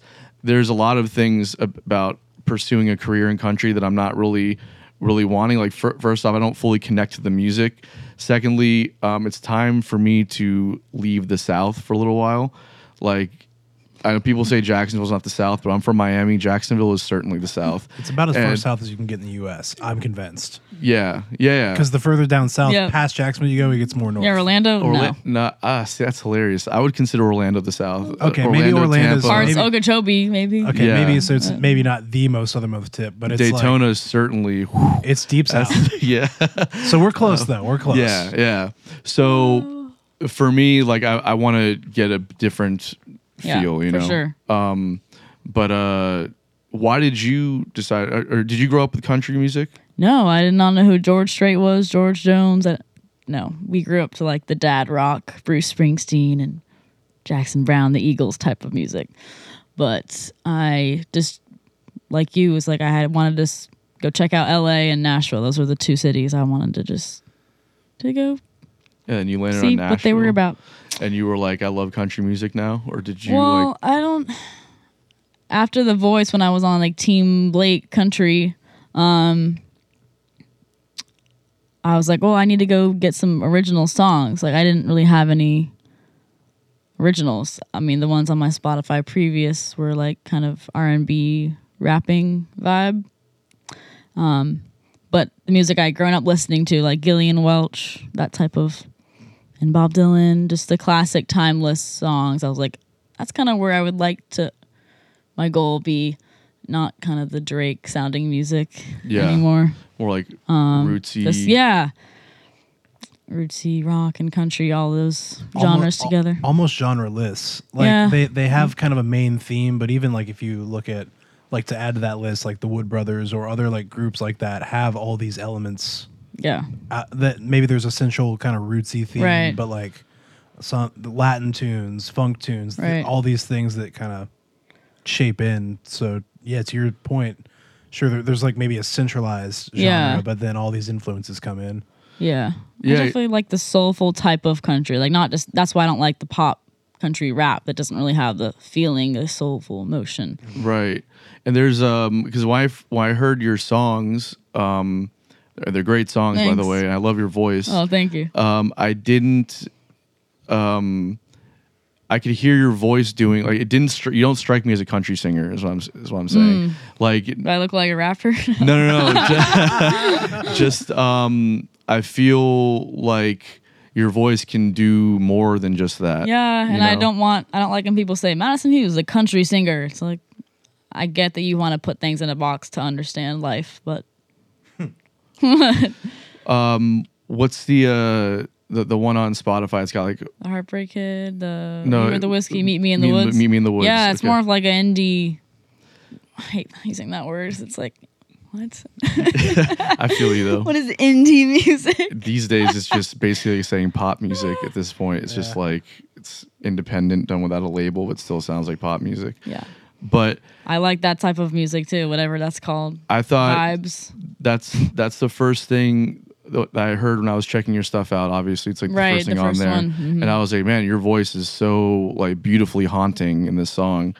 Um, and then I heard the other stuff, and it was really good, but I, I was surprised. I was like, I don't like just the, the country thing. Like your voice Right. sounds like you could do whatever it wants. you I what know mean? because some people are like, "Wow, your voice was built for classic country." Yeah. I'm like, and I'm not. I didn't grow up in Green Cove Springs and went on the St. Johns River like that. but I'll tell you what, you've I'm nailed that from country Ponte Vedra. Beach, Oh, you can lay where we have now. golf and tennis courts in our backyard. Yeah, Transparent. Um, but yeah, exactly. Like I did theater, so I just I like exploring the different sounds, and I do like different types of music. But if my favorites, rock, country, indie, folk. Like you said, if you can blend them all together, cool. But it definitely feels like the beginning of music creation, even though it's been a while to get here.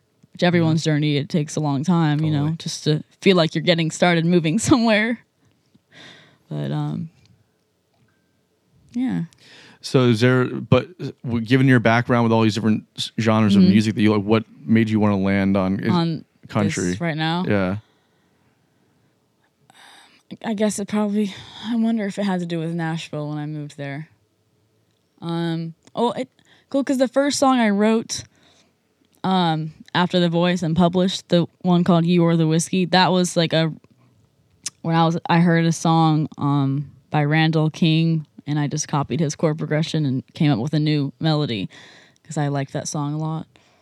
Um, and it just kind of like I unintentionally made a country song. People were shocked, like, "Why'd you include whiskey in the title? You're trying to be so country." Like, I was like, I don't didn't know whiskey was like a country sounding word. It was just a true experience with this dude. Like, was it you or the whiskey I met? Um. So it's funny because then after that song, people loved it. So I'm like, oh, well, they like when I sing about I couldn't tell if it was because they like the country sound or they like the words or the sound. It's like some things maybe it's all together. Yeah. So yeah, it's it's just like that positive response. Maybe yeah, but I thing. also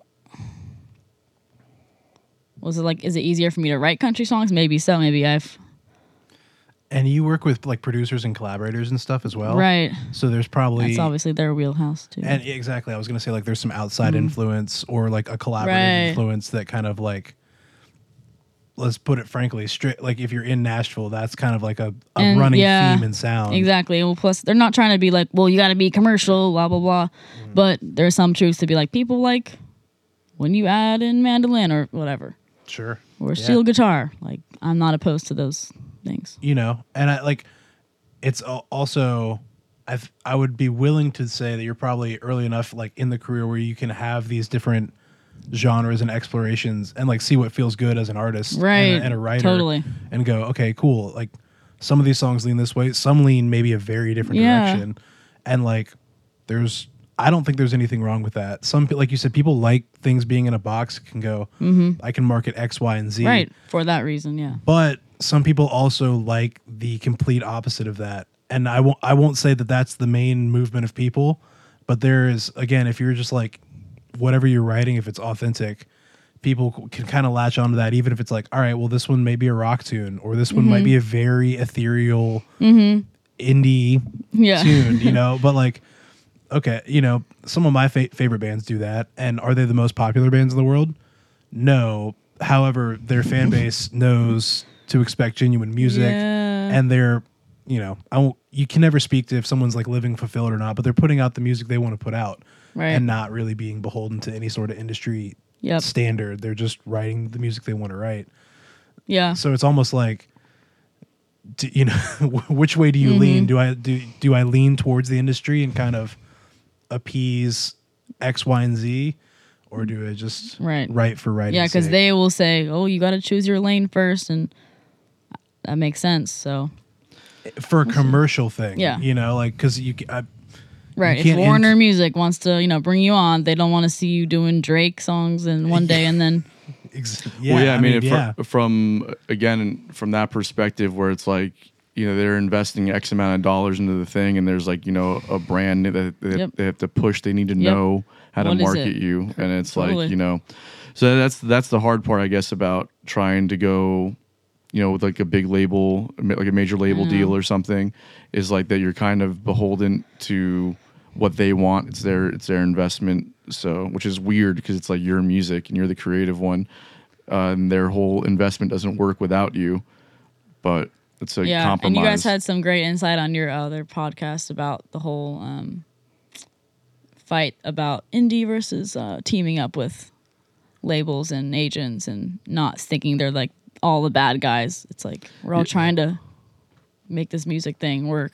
You know. that that's that's it's a very important thing to to try and understand. I feel like for for artists because so often you hear. Uh, like about the bad label deals and about like people just trying to take advantage of artists, and that surely exists. But like you know, I have somebody who I consider to be like a mentor for me, um, who's a very successful business person, not necessarily in music, but just in general. And they were the way that they put it was like you want to make friends with your bank, right? Get to know the people that work there because when it's time to like you know take out loans or whatever, maybe your credit looks one way and this and that, but like, you get to know people and you can work with them and establish a rapport. Then things can be done to help work with you in certain situations. Um, and so a label is just a bank really with a couple more resources at their disposal so establishing relationships and not looking at them as adversarial but just thinking about them as a way to like help you do the thing they're taking a risk too you know and granted they're making a lot of money in a lot of other ways um, but regardless they're still taking a risk so Yeah, and they it- could drop you too, and just and then you'll figure it out after. exactly As so, So I don't know. It's it's just you know the business and music doesn't have to be so adversarial. No. You know, and they're and they're both creative endeavors. If you think of, if you just try and if you're willing to give the creative space a try in a different world than music, then it can be equally as interesting. You know. uh, that's such a. I feel like that's such a slept on concept too, because like even you know non musical business people will tell you the same thing about how to get creative with your money or your ideas or anything.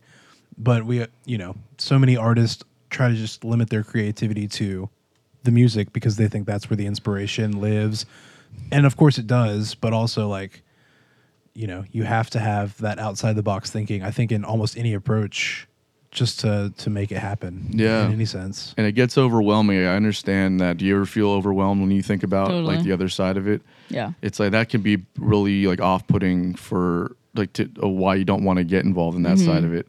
You know, I think about social media and just sticking like staying on top of that, and I'm just like, dude, I know. like every week I got to be on top of this shit like all the I time. know. I gotta make five posts. Right. I hadn't What? played five gigs. What's happening? Yeah. Like, I got to do that more than I'm doing the thing. Yeah. So I mean, for it, you know, ebbs and flows for me where I get like hit with inspiration to do stuff on the business side or the social media side or Mm. Yeah. the musical side, and I run with it. But then I hit like these walls. I'm just like, Right. what do you do when you hit those walls? Because you must feel impulses to write and create, you know, and then same thing on the social media side or whatever. And then there's got to be times where you're not really feeling it. Totally. That's when um. That's when I like uh. I don't know. I mean, people ask that question, and it's hard to answer. I would say maybe I'll go out in nature and record a video and post it online. So you tried. So so know. you you go out and try to find the inspiration. yeah, like maybe I'll go to Palatka, Florida, and go. Lots of inspiration in Palatka, Florida. yep. That's what I always tell myself when I'm feeling uninspired Go take a creatively. little- just take a trip down to Palatka. Pack a picnic. That's just you know? me though. I'm weird like that. I'll like I like going to St. Augustine and Hastings, Florida, and There's a lot of no one space there. understands. Yeah, You know, a lot of there's nature and like you can get into like open those open ranges that people talk about. you know, there's uh, certainly that Oh my god. What you know about an open range, boy? I know about sawgrass in the Everglades. Yeah, yeah. Have you ever been on an airboat? I want to do a music video on an airboat in the Ever- Everglades. it's a That's cool fun. idea. I've never done that. Yeah. A music video on an airboat. I've never. yeah, just like ordered- a you know, like we were talking about Sugar Shack, Sugar Shack se- sessions. Sessions, yeah. Gosh. There we go. and just trying to think of other creative video visual formats to get people like interested because when they see something background that's cool, they might stop scrolling on their phone. People listen with their eyes nowadays. Yeah, it's so crazy. like whoa, You know? maybe she's playing guitar on Jacksonville's in the middle of the bridge. I don't know. Yeah. Whatever it is, thinking of creative things like that that sometimes helps me. Like, what's something weird I could do? Well, and you come from videography, right? That Yes. Was, so like you you have That's this kind of like about that. visual element to a lot of mm-hmm. stuff anyway. yeah, Which is cool because not. I wouldn't say that's like a main focal thing. That's uh, for you know. I know for someone like myself, that's like an afterthought because it's always Right. music first. totally. But there's like you know any sort of extra creativity you can bring in. I think just helps Yeah. bring the thing. Well, up, like right? for example, the podcast, like you all do a great job visually too, which is more incentive to people keep watching. And Totally, it's been a growth process, right? You know, Yeah. like getting it to where it is. Yeah, totally. And Mm-hmm. Thinking about those kind of things, I think you know. Hopefully, it helps. Anyways, you know, it's never guaranteed, but you you hope that people appreciate those little things. Yeah. because it's like a better experience for them. Yeah. you know. Um, so that's interesting that you you go out and you try to put yourself in a situation where you f- you find inspiration because like a lot of people because like there's the other side of it where it's like well you just sit down and do the work regardless right, and then there's like it, it'll come to you in that respect i think like both of the i like what you're saying because that's more of what i think uh, would resonate with me more i've tried to sit down and do it thing No. too just every day if you done that where you're just like you have no inspiration but you're just like i'm gonna sit down and write a song today and there's so many people in Nashville believe in that route, like because there's a formula to music and it's these three chords and Right. say the word whiskey here and la la la. yeah But um, there is one musical theory.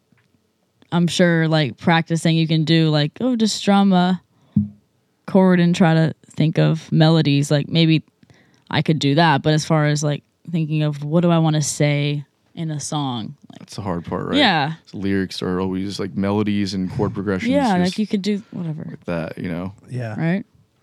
and to the whole thing you were just saying, like if you're operating a songwriting session like that or in Nashville, is that creative or hmm. is it a math equation that Yeah. you're piecing together? Oh, Like, and then it's like, oh, we just wasted time. We could have, you know, waited a, a week until we had some good ideas to bring together.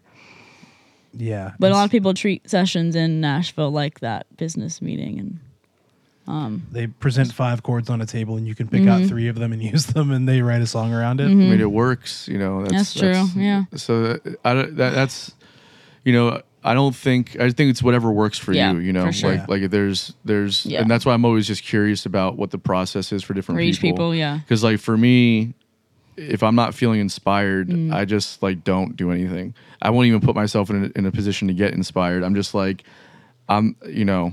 But then there are times where I'm like, I'm just gonna sit down and do the work, and then something will come from that too. So I don't know. I guess I, I like the putting yourself in a position to find inspiration. Like that's especially if it's weird, like I'm gonna go to Angel's Diner in Palatka. you really just go sit like in the- Palatka, huh? You're a big fan of Palatka. really, It's just so fun to say. yeah. We're gonna write a Oh song my about it. It's gonna be your uh, highest. I know streaming if I grew up and lived there, I probably would hate it. Or like if I grew up in Green Cove Springs, I'd be like, I hate the countryside. Um, Everyone wants what the other half has. I know. I grew up in the complete backwoods, and so I've taken him Yulee? up there. Oh no, Uh, North Carolina. Ew. Yadkin, oh yeah, I'm sorry. I much keep- worse. Yadkinville. Yadkinville. yeah, uh, but so and then I come to Jacksonville, and Jacksonville's the big city For your And- music school, right? for Is that music where you school, came? and then stayed down Scholarship? here because there was a scene and there was work. Versus like you know playing acoustic guitar in a cornfield, literally. Yeah. I'm not exaggerating. Yeah, it was pretty. I, I- It's I out got there. I got anxiety being as far away from civilization as you were Yeah, at dude. your parents' house. And That's- that was the first 20 years of life, you know. But So- there's no chance you would move back to South Florida. Um, not, not now. Doesn't have any kind of thing that I'm looking for musically. Yeah. I, for a long time, had this resentment towards South Florida because it was one of those things where I was like, you know, I wasn't really like Miami's got a, such a killer scene, and the people down there are so gnarly. I just I couldn't hang, you know. So um, I had a resentment for not getting accepted into that community. I feel like, and then um, when I go back now, um, I see what's happening there, and I have a real love for the city, and um, I have to give a lot of credit to it for my roots and you know the way that I approach things because Miami does very much have that hustle. Like everyone's gonna do, so, everyone I went to high school with was gonna do something great. They, they were gonna be the next big thing, right? Nobody did shit, right? But like, it's just the mentality is like we're all gonna like that's we're all gonna be the next Pitbull or whatever. And so I have to give it credit for inspiring that kind of drive and hustle and creativity in the way that I think about things. Um, but it doesn't have to offer what I want right now. You know, maybe I'd go back sometime. But um, have you been down there before? I have been to Fort Lauderdale more times than Miami. I Fort Lauderdale, like Fort Lauderdale. whatever. You know, it's got it's like a can- yeah, it's whatever. Yeah, because I was gonna work like a political job Mm. that brought me to Fort Lauderdale, and I was like, uh, I want to try music instead. But I'm What- glad I did not move to Fort Lauderdale. What are your politics? Oh boy. There's a certain campaign in Fort Lauderdale. If you know, you know. So what about Fort Lauderdale? Why didn't you want to move? Well, I thought deeply about it. I was, this was after FSU and before I applied for the voice and everything. But thankfully, just my heart knew just don't do it. That's going to set me up for a trap, maybe being stuck in. Uh, like, I would have just sucked if I just had not tried music at that time. Again, like you said about your prime years, you feel like you're in. It's like I can always revisit this later, but let me not do this now, even though it's safe. Yeah, for sure. That's always the thing that people want to bet on is that safe. I thing. know. People always ask, "Are your parents supportive?" And I'm like, "Thankfully, they are. They're not like, hey, kid, put that guitar down." yeah. That's super important to have emotional support and just like, you know, the encouragement. Because, like, if you don't, this is a hard industry. Yeah. So if you don't have anybody in your corner, then it's very easy to just say, screw it. yep, I'm going to do the safe route. for sure. You guys want to hit some unpopular opinions? Are you familiar Yeah. with this Oh segment? shoot, I wasn't prepared. Okay, let me think. It's okay. We'll let you go last. So Yeah, you let me think while y'all go. Chris, what you got? All right, let's hit the. Uh, I've been I've been trying to build the bank back up. I was Shit. depleting weekly and not refilling, so I think I have. Let's just see. Do do do do. Um, all right, this one could be a crime, but let's go and No. let's Boy. go. Uh, This is just for this is all entertainment. FBI. Um, if you're not stealing from the self checkout line, you're doing it wrong. Oh my god. What? What? If You're you don't, fired. if you, if And you- musical director, what? oh, okay. That's what I said. Entertainment value only. Um, Lord. if you're gonna have us do the job, why shouldn't we get like a ribeye steak and just kind of you know, and then be on our way? Um, Seriously? I mean, All right, I was trying a different direction this week. Come on, have a little fun, guys. Steal from self checkout. no, I'm just trying to. I'm just live, trying a- to live think, a little bit. I'm throw just some gum. think. Throw some gum in your pocket and walk out of a store. I'm just trying to Live think about like. I just Imagine if you were imagine if you were a public store manager. Oh, true. See? I'd be like, No. oh no, Or if someone you- else's money and inventory is gone. okay. Here, here's. So I have a thing with with like I- I when I was younger I stole a lot of things, but like mm-hmm. I have a thing with it now because I'm much older and uh, don't feel the need to steal things. But also, like we had somebody steal band merch one time on a gig, Oh, really? um, and then we found him w- wearing the shirt later, like a block away from the, like after we unloaded, and we gave, we got him to give the shirt back. just took it off right there in the street. Yeah, yeah, yeah. Made him take the shirt off, right? yeah. um, but like, so that was a terrible feeling. You know what I mean? Or like if you have like your shit broken into and just like shit gets stolen, that's a terrible feeling. I don't want to do that to somebody else. I get that you know Publix or whatever your grocery store, Ralph's, whatever it is. Don't want to stick it to the man, at all. I don't b- like that mentality of sticking it to the man. Come I on, think man. Where's your Where's your bullshit. 1960 spirit? Yeah, I'm. Aren't this- you a counterculture kid? uh, to an extent, but like there's, I'm also very Mm. pro, you know, like business and That's right. You're you know, capitalist. I yeah. forgot. So, um, you know, I don't, I, I'm not a fan of, uh, you know, I don't, I don't believe in that in that Mm-hmm. Robin Hood mentality. Yeah. You know? I, I do like giving you know ribeyes to the homeless after I go shopping. It's kind of Yeah. my kind of my vibe. That's so crazy to me. Why wouldn't you just, if you're gonna steal it, just take it for yourself? Well, that's you know. That that that that homeless dude's been smoking crack their whole life deserves it more than you do. Well, here's the thing. I pay for everything that I want. You know, like Oh, you so you steal for the shitty people in the world.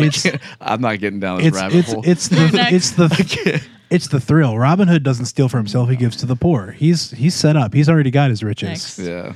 No, Thank this you, next. all right. Sorry. I gotta think of my unpopular opinion. Oh my Um, gosh. all right, just to just to put a cap on this. Uh, this isn't this isn't like something I try to do when I go to Publix. I'm just sitting there checking out, thinking how easy it is to do. It's certainly easy because to there are do. the apathy. There's no one there. It would be like so easy to just like load up on whatever you want and take it out.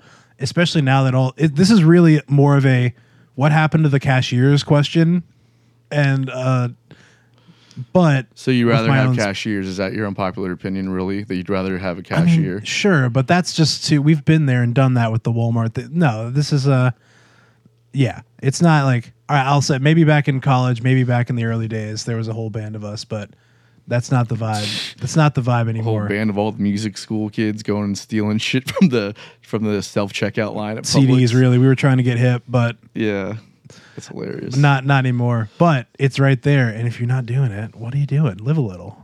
okay. Well, Robbery. All right, robbery. um, all right, here's my unpopular opinion. good, good effort, Chris. Um, What are you gonna do? It's weekly. this will um, be gone in a week. okay, so something that happens that I can't stand. uh, Maybe it's not an unpopular opinion. More, maybe more of a pet peeve.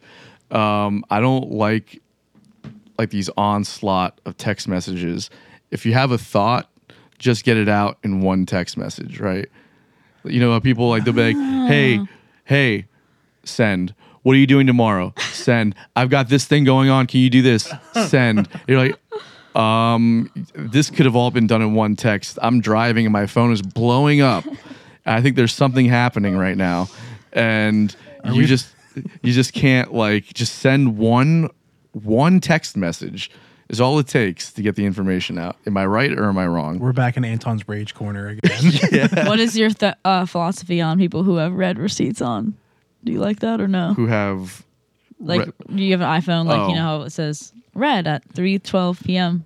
I so I, I and then they don't respond to you for the next two days. You're like, I, you just literally what? yeah, so I like that because then I know what's happening. You know, when it's just when it when when it says nothing, there's no I don't know if is I'd rather you know that you're ignoring me than than have to wonder whether or not you got the message because I'm sitting there thinking well, you know they got it right. Like you Not know, necessarily, well, your dude. phone. Your And phone. then- uh, that's right. You're on Android, so Yeah. like, you don't get the failed message thing. Right. And and then on the and you know typically you know going back to the dating thing on like in the realm of dating when you like you know I've been in a relationship for almost 10 years so like I don't like I don't know what that is anymore but like previously I would be like that would be a, like a crazy point of anxiety for me sending a message and then not getting a response Do you like feel that way too? It's not just girls that feel. I no know I guys mean, feel like, that- oh no, she read my message and didn't reply. I always felt like like I was like Being too annoying or Yeah, or just like and, and, and like girls would always say that. Like, well, we What? not not that, not that's not what I'm You're saying. so sorry, annoying. sorry, my no, no, no, my sorry, my train of what happens in here is not always what comes out. Sorry. So like, um, it would be like women would say things like, "Well, I'm, I'm, you know, I, you know, we overthink everything. Like we're, you know, we're sending text Mm-hmm. messages and blah." I'm like. Maybe I'm a woman because I feel the same way. I send text messages like both of us are just anxious. Yeah, maybe that's both what it is. genders are like think about the same things, but we always try to make seem so like he cares about nothing and he's Yeah. just ruthless. I'm like, mm, maybe not. That's always where my head went to. I, was like, if I send a message and it was like didn't get a response ever, I'm like, they what? Jeez. You just then you act like you're a good person on, on social media. You, have, you you're bl- like you ignore me, back act like you're a good person. Get the fuck out of here. And it's just like it's just stupid shit. Still in Anton's rage corner. uh, ghosting, you know, is just it's something that like Is it good or bad? it just depends on on why it's happening, I mean, right? ha- do you have to ghost before your previous relationship? Just to let them down easy. You'd rather just be like, oh, she'll. I Just, I didn't I don't I can't recall doing the ghosting thing um because I've had it happen to me many times and I don't like that feeling. no, it's so anxious, anxiety inducing. If if it's because they're not interested or whatever like or they just don't feel like you're worth the time to get Yeah. back to, that is something that I don't agree with. If it's one of those things where they're busy and they forget to get back to mm. you, then that's understandable, you know. So I don't know, like ghosting, but on on on your side of it, if you're on the if you're the recipient, it's all ghosting. Mm-hmm. So like I don't know, it's hard, like mm-hmm. you know, but. Back to my original point, send your ideas in one text message. Just go. we don't need to have like five messages to get one idea out. Yeah. I don't I mean, I get it if like the conversation is happening and you're just Yeah. like, okay, hold on, let me get a block of my idea out and get the second block out. But the whole s- send a sentence per text thing is like, Yeah. we have the capacity to read three sentences. It's Yeah. crazy. It's We- the same shit when people want to send you want to continue a line of conversation on a different app or something where it's like we're talking through text message and then you send me something else regarding the same conversation mm-hmm. two days later on Facebook Messenger or Instagram Messenger Too and then many things going WhatsApp and I'm like dude I don't even know where to find this information anymore you're asking about like the pay for a gig I don't even know where you told me that now like Right. I remember that you said this. I don't know where the No. information's at because we have five different lines of text messages happening here in different platforms. yeah. I'm sorry. Mm-hmm. Everything should just be going through email, right? Is that what is that I'm what a big is that- proponent of emails, dude. I Yeah, don't know why. because then it's like you don't have to. You don't feel urged to respond right away, like texting and. yeah, and it's not so per I mean, I feel like texting obviously it's efficient and quick and everything, but it's personalized. If you're mm-hmm. texting business, it's like cool, but like let's almost like set up some work boundaries kind of mm-hmm. thing. Like let's put it in an email. Yeah. but it's also like emails are like like it's a it's a block of messages I can continue on at any given time, and then I can refer to this block to find information. And especially like if there's set lists, like all my set lists are on documents with links to different things, and then I can just send that document to you and attach in an email, and you have it there forever, and then we can continue, and then like you know. Uh, advanced details for gigs or like you know sending doc whatever just it all it's right there let's just do that. And then the text messages we can do if you know something is urgent or on the whatever but like Yeah. you know i one one time had a had a talent buyer at a venue um, up in atlanta respond to one of my messages on email and they were like um, i'll get back to you later. I'm at the dentist right now. I'm like dude this is an email Yeah. oh. like you don't need to just just, just don't respond until Yeah. you're done dude like I, i'm expecting that this is going to take at least 24 hours for you to respond That's awesome. I'm just what the thought popped into my head is while you were saying that is what if people emailed the way you're texting and they just email you hey, email you what's up, that would be email you hey, can we like so think about your texting like an email, like an old school way of communicating. Like i hate it would you would you ever email anyone like that? No, because it's ridiculous. So stop texting right that way. it's, it's about economy of, of time here you know what i mean like Yeah. let's just Condense it down. yeah Use your whole voice. Your Siri will transcribe what you're saying. You don't even have to type it. Just get your like you said, get your idea out. Send. i've learned to let go of it though a lot of my Well, you have peeves to. that You'd be you would be a miserable I person. have to, bro. Especially dealing with with with with with people, you know, again, like you know, the differences in dealing with like bigger cities oh, versus oh, even- generations too. But like, just you know, when you're people, a lot of people here just want quick just text. I get I get set lists through text messages, and I get you know, I get like attachments to like songs through text messages. I'm like, at this oh. point, it's like it is what it is. But I hate that so much. I, I I say this not to age you out, but even though we're not like we're not far off in age, I feel like it's a subtle thing. Like I like I'm I just kind of realized while you're saying that that happens a lot, and I never really put stock into it, but it does. There is no like centralized thing. It's never bothered me because I can usually find it, but like I wonder, like you came up uh, just, like right. Yeah. I knew it was going to come across this Yeah. way, but you came up like subtly before all that was around. Where I like, Not back in the really, dude, but 1840s. Yeah. Oh my I God. mean, but I don't know. how should I have Fucking done whatever. it for I'll- our set list? How should I have done it? Like, uh, so How'd you like send is your there an set a- is there an app where it's like, oh, you can put your MP3 and the charts all in one like, no, I, link? I just use Google Documents and I just I make a set list and I'll, and I'll put a link to a Spotify playlist on the on the document or with if the, the if- songs you're playing. yeah, and if the songs Well, aren't mine are for like demos that aren't recorded yet, so I didn't know. I that's think- different. Yeah, well, I like think a the- Dropbox link or something. Okay. just for context, the way you sent me the tunes, we worked them out, cut some, added some, and then um, just because I was helping do the MD thing, I went on on Excel and made like um, a sheet, uh, made the set list, but also put notes how the song started and stopped, keys, tempos, yeah, all that's that good. thing. Yeah. A little overkill, but like for don't think for so. a rehearsal set list, it was great. Maybe not on stage, but like. But s- and that's ended up how we sent that out. And, I, and granted, I think we had that over text, but we have like a dedicated band group text of like where all the information was getting passed around. So that was already kind of like a precedent of that's where the information was going. But in terms of building it, it was a little more casual. Like, what do you think of this song? Here's this song. Here's this demo.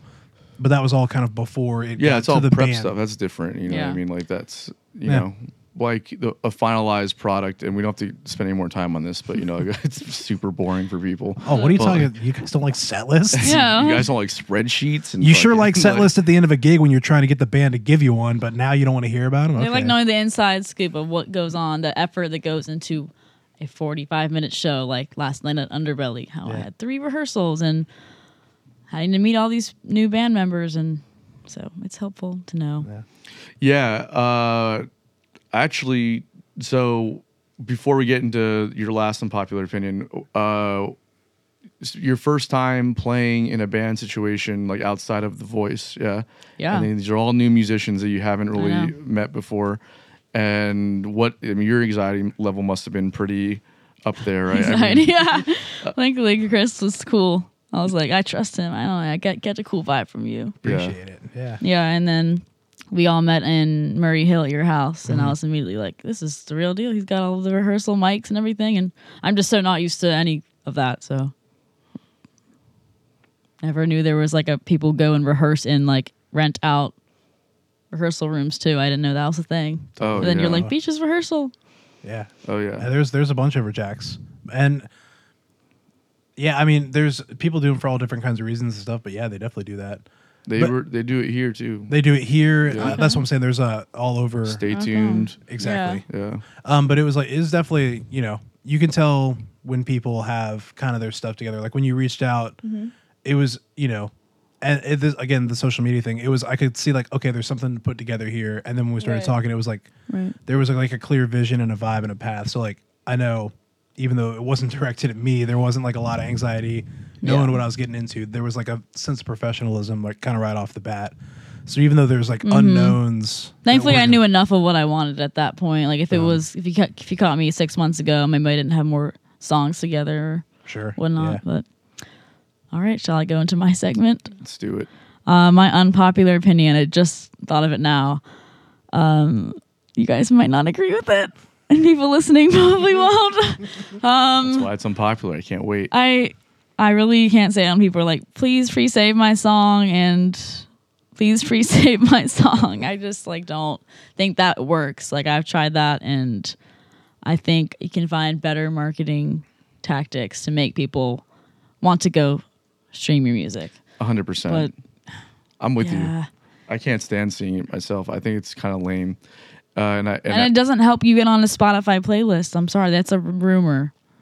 oh No. right because like the the pre saves are an indicator as to how Yeah. many people are interested in what you're doing, and then they can look right. at that and be like, No, "We'll put you on a playlist." It's all thing. now who you know, apparently. Like, do you know the guy that makes the new country playlist? That's what it is. I mean, we I forget who I spoke to about it.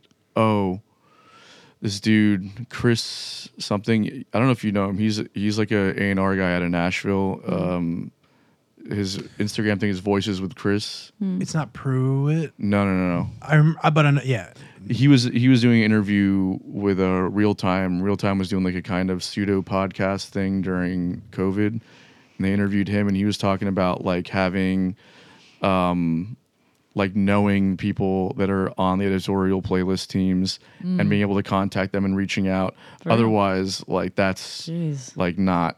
It's just not going to happen for you. like that's basically what he was saying. And I feel like that's why people start those rumors of like, oh, pre-saves do hmm. something, Yeah. so that it's like, so like I do something and like I know. I have like an No. a thought of control or something, Right. You know, Yeah, yeah. I, that that whole thing, I think it helps for you. You know, like like if if you can if you have an audience that Even will, my best friend, it's like I don't want to pre-save your song. yeah Like if my mom had a song drop and I feel like I don't want to do that for. Yeah. Sorry. that's what it is and i think like like it's it's it's so overdone now it's like every day you see people doing it to the point where you're almost like And the over announcing, like, guys, special announcement coming soon. It's like, don't tell me your album's coming three months from now, and I have to like, okay, cool, thank you. yeah it's I just think I don't know. I'm tra- not. I know you have to do self promo, but you can do it in a way where it's not me, me, me. It's like make it your fans watching. What, like, how can you make it value to them? Not make Yeah. it all about look at me. I think that's Support me. I think that's what makes um, a, a successful marketing campaign. And like, Yeah. if you sit down and talk to people that work on those campaigns, they're going to tell you to do all of the pre-save stuff or whatever. But then there is that element of what what they're going to get for their time, right? So like. Sweepstakes are a big thing, and like pairing with different brands Mm. and doing giveaways. And You know, like this. Ha- everyone is obsessed with this brand because they do such a good job with their marketing. what's the brand? Oh, Jags. Lafarve. No. Lafarve? You haven't heard of them here? No, I don't know anything about sports or anything. or hats. Well, Or yeah, they're the they're huge now, but they made me this custom hat for the anthem. Oh, shout, shout out. out. Lafarve. Hey. Hell yeah. Are they a local company? Yeah. Okay, dope. Absolutely. Um, yeah, doing things that are that get people excited. Uh, First off, having a good product, obviously, but then like Mm-hmm. doing things that get your fans or you know people engaged in uh in what you're doing, um, and that give them something to to look forward to. It's like I always feel like giving people insight into your life. Yeah. You know, um, is like the social media thing, the stories, and like the day to day thing, like giving them a, a bit of who you are as a person, because that's what they're ultimately going to buy into. New music gets released every single day. If you're not giving them something else, like a day in your life, mm-hmm. give them something to like really latch on to, you know? and I totally think I feel and resonate with all that. I feel like it's one of those things you almost you don't have to do anything, right? But I feel like it's one of those things you almost you play the game, you have it, you know, because I, I feel you. I don't pre-save stuff unless it's a friend of mine, and I and I for think you. it's gonna help them. Good for you. you know i just because then i'll see okay you know one of my favorite guitar players dropped an album a couple weeks ago and he just you know announced when the date was coming out and then on that day i went and listened to the album you know Right, it's just right. ha- you know I, know. don't need it pre-saved in my library No. i can i want to listen to it i'll Right. go and listen to it but it's like if i feel like you know have it out there because there might be that group of people that just loves to do it or they want to support or something. So like you give them that option you give a you know push it a time or two it's out there and then you go out and do exactly the same thing. Is like you find out like what's the real thing you know like how like like you said uh, like with we're pushing our alchematic single now and it's like we have all those elements of like that you almost that i that i feel you have to do. Again it's our first single. We're figuring all this out as we go. But you get all the elements out there and then you give them the like all right but this is how we made it or this is like the thought process behind certain things or Yeah. like the behind the scenes of a, a shoot or a recording day. And you can see like oh we're people and we're also just like trying to do the thing. And so it's like is it a useful thing spotify or distro people? I don't really know. I don't know the numbers on how many pre-saves actually get you listens. Am i going to put it out there probably you know for now until something better comes along you know Yeah. i don't know I hear you. Yeah, the promoting thing is definitely like. I mean, it sucks because like it, y- you don't want to like pr- put yourself out there in a way that's like cringy. Right, but then it's like you also have to. You have so, to. I mean, that's kind of just. So if people make fun of you, whatever, let them. yeah yeah, that's. so I- I, won't make fun of you. we had like, like in my in my when I had side hustle, um, we released our last album, and we had a. Uh, I went like t- like heavy on the promotion, and like I spent way too much money on a marketing campaign. It was so stupid, but whatever. whatever. Um, and to like the point where the bass player was like, "Bro, I'm tired of seeing our stuff on social media. Just stop." I'm like, "Dude, you're in the band. Like, you should be Oh wanting." my god. Like I don't, ca- I, I don't care how much you see it on there. Like you're not buying a ticket to the show, are you? Yeah. you piece of shit. Hilarious. Yeah. Buy a ticket to your own show. yeah.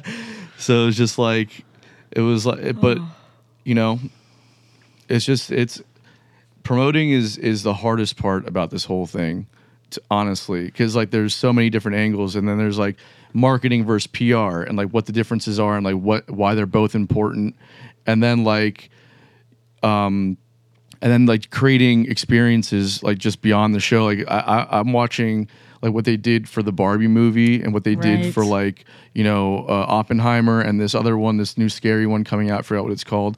But there's like you know first off the marketing on barbie i mean their budget just must have been ridiculous. Um i mean i mean i don't know. So many hundreds of millions of dollars must have gone into marketing on that. That was ridiculous. Um but then like the uh there's one for this scary movie where they have like this this thing set up in like Venice Beach. Like you walk up to take a picture and someone pops out of the thing, right? And it's just like it's just an experience, an immersive experience that you can give people to get excited about something. So taking things like that and figuring out, well, okay, we don't have a million dollar budget to market, right? But like what can we do that gets people involved and excited and, and furthermore just aware about what's happening, you know? It's it's hard. Are there things that you've done to like I made some posters. Yeah. And then I realized, I mean, some people are like, ah, I saw your poster, cool. And then you walk by the next day, the the place of business took it down. Like, bro, really? Oh, yeah, No, that's but gotta suck. Yeah, I mean, I was go, flying around two days straight just putting up posters. It was mainly fun, but you just don't know which avenue of marketing is going to hit or not. And knowing, okay, is it worth it to do this or do I do Facebook ads or whatever? Um, and like PR stuff, people think you just automatically get mentioned in radio and da da da. But it's like I had to email them, hey, 99.1, I'm singing the anthem. They're like, cool, we'll, we'll call you at the, the morning of and let our listeners know. And like the Florida Times Union guy, we found his email. He said, Hey, just letting you know. And then he's like, Cool, we'll do a story. So people don't know. You have to outreach and make things happen. yeah, totally. Even if like it's good, people just don't know about it. So you have to be proactive and That's the whole thing.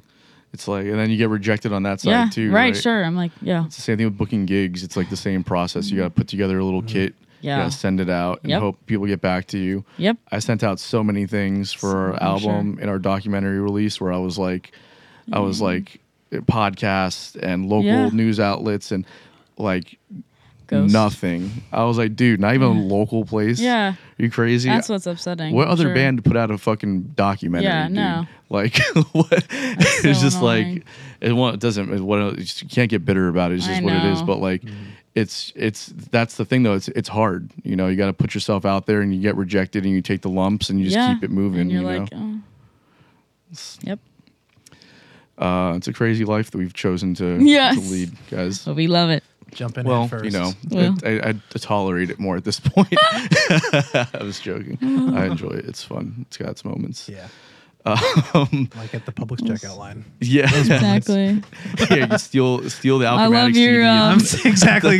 Pirate our stuff in person at Publix and all t- and Target and all that stuff. Bottom of the bill. I didn't know what a bill was until this year. Oh, for real? Like, oh, co-bills. Like, what does that mean? Yeah, But- yeah. Because you you did mostly like like bar gigs around No, town. just or- like Instagram videos. oh, so you weren't even like really gigging a whole lot, just all, mostly social Never. media. Yep. Wow. So what, when was your first gig? First, oh gosh. Hmm. I did like a charity event after The Voice in Jacksonville Beach. So that was like At, A year, right two- across the street from Casa Marina. Okay. But you did the voice before ever doing a gig. Yep. Wow. That's fucking wild, dude. I know. Holy shit. I I know. can't even imagine. Yeah, I, I can't either. What a what a way to get into this I mean, world. Yep. What a. That's what a awesome way. though. I, I, I watch those artists go up there and I get anxiety. I've played, Hmm. I mean, thousands of gigs by this point, and I can't Jeez. even like fathom being under that pressure. Like for your first time, like it- performing in front of people. That's yeah. Well, it was weirdly enough easier than the anthem. why? What do you think that is? I know it's like way more pressure because you're like, well, the anthem is such a special song, and it's like the feet, the delay in your ears, and It's also you're by yourself, right? You're- by you're yourself, and you're in your home state, your hometown, and everyone is in real time watching you. Right. The voice studio was smaller. It's, I mean, even though there was lots of people watching that as well. But, Yeah, but, you, but well, the voice you had, you had 30 days to practice, and it's a 90 second song. Well, the anthem was also 90 seconds, but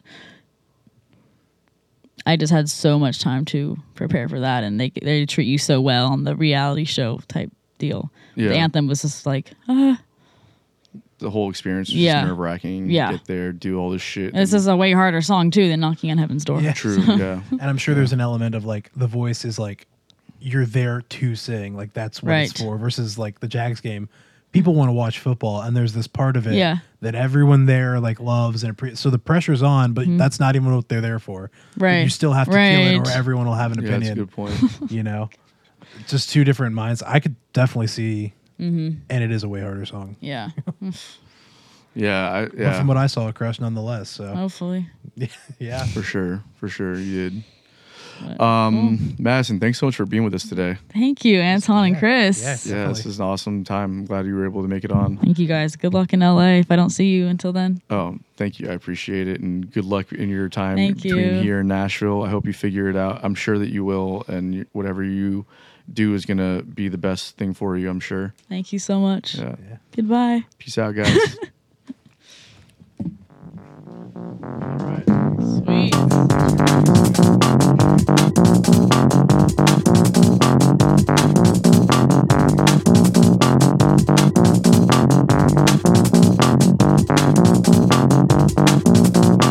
Thank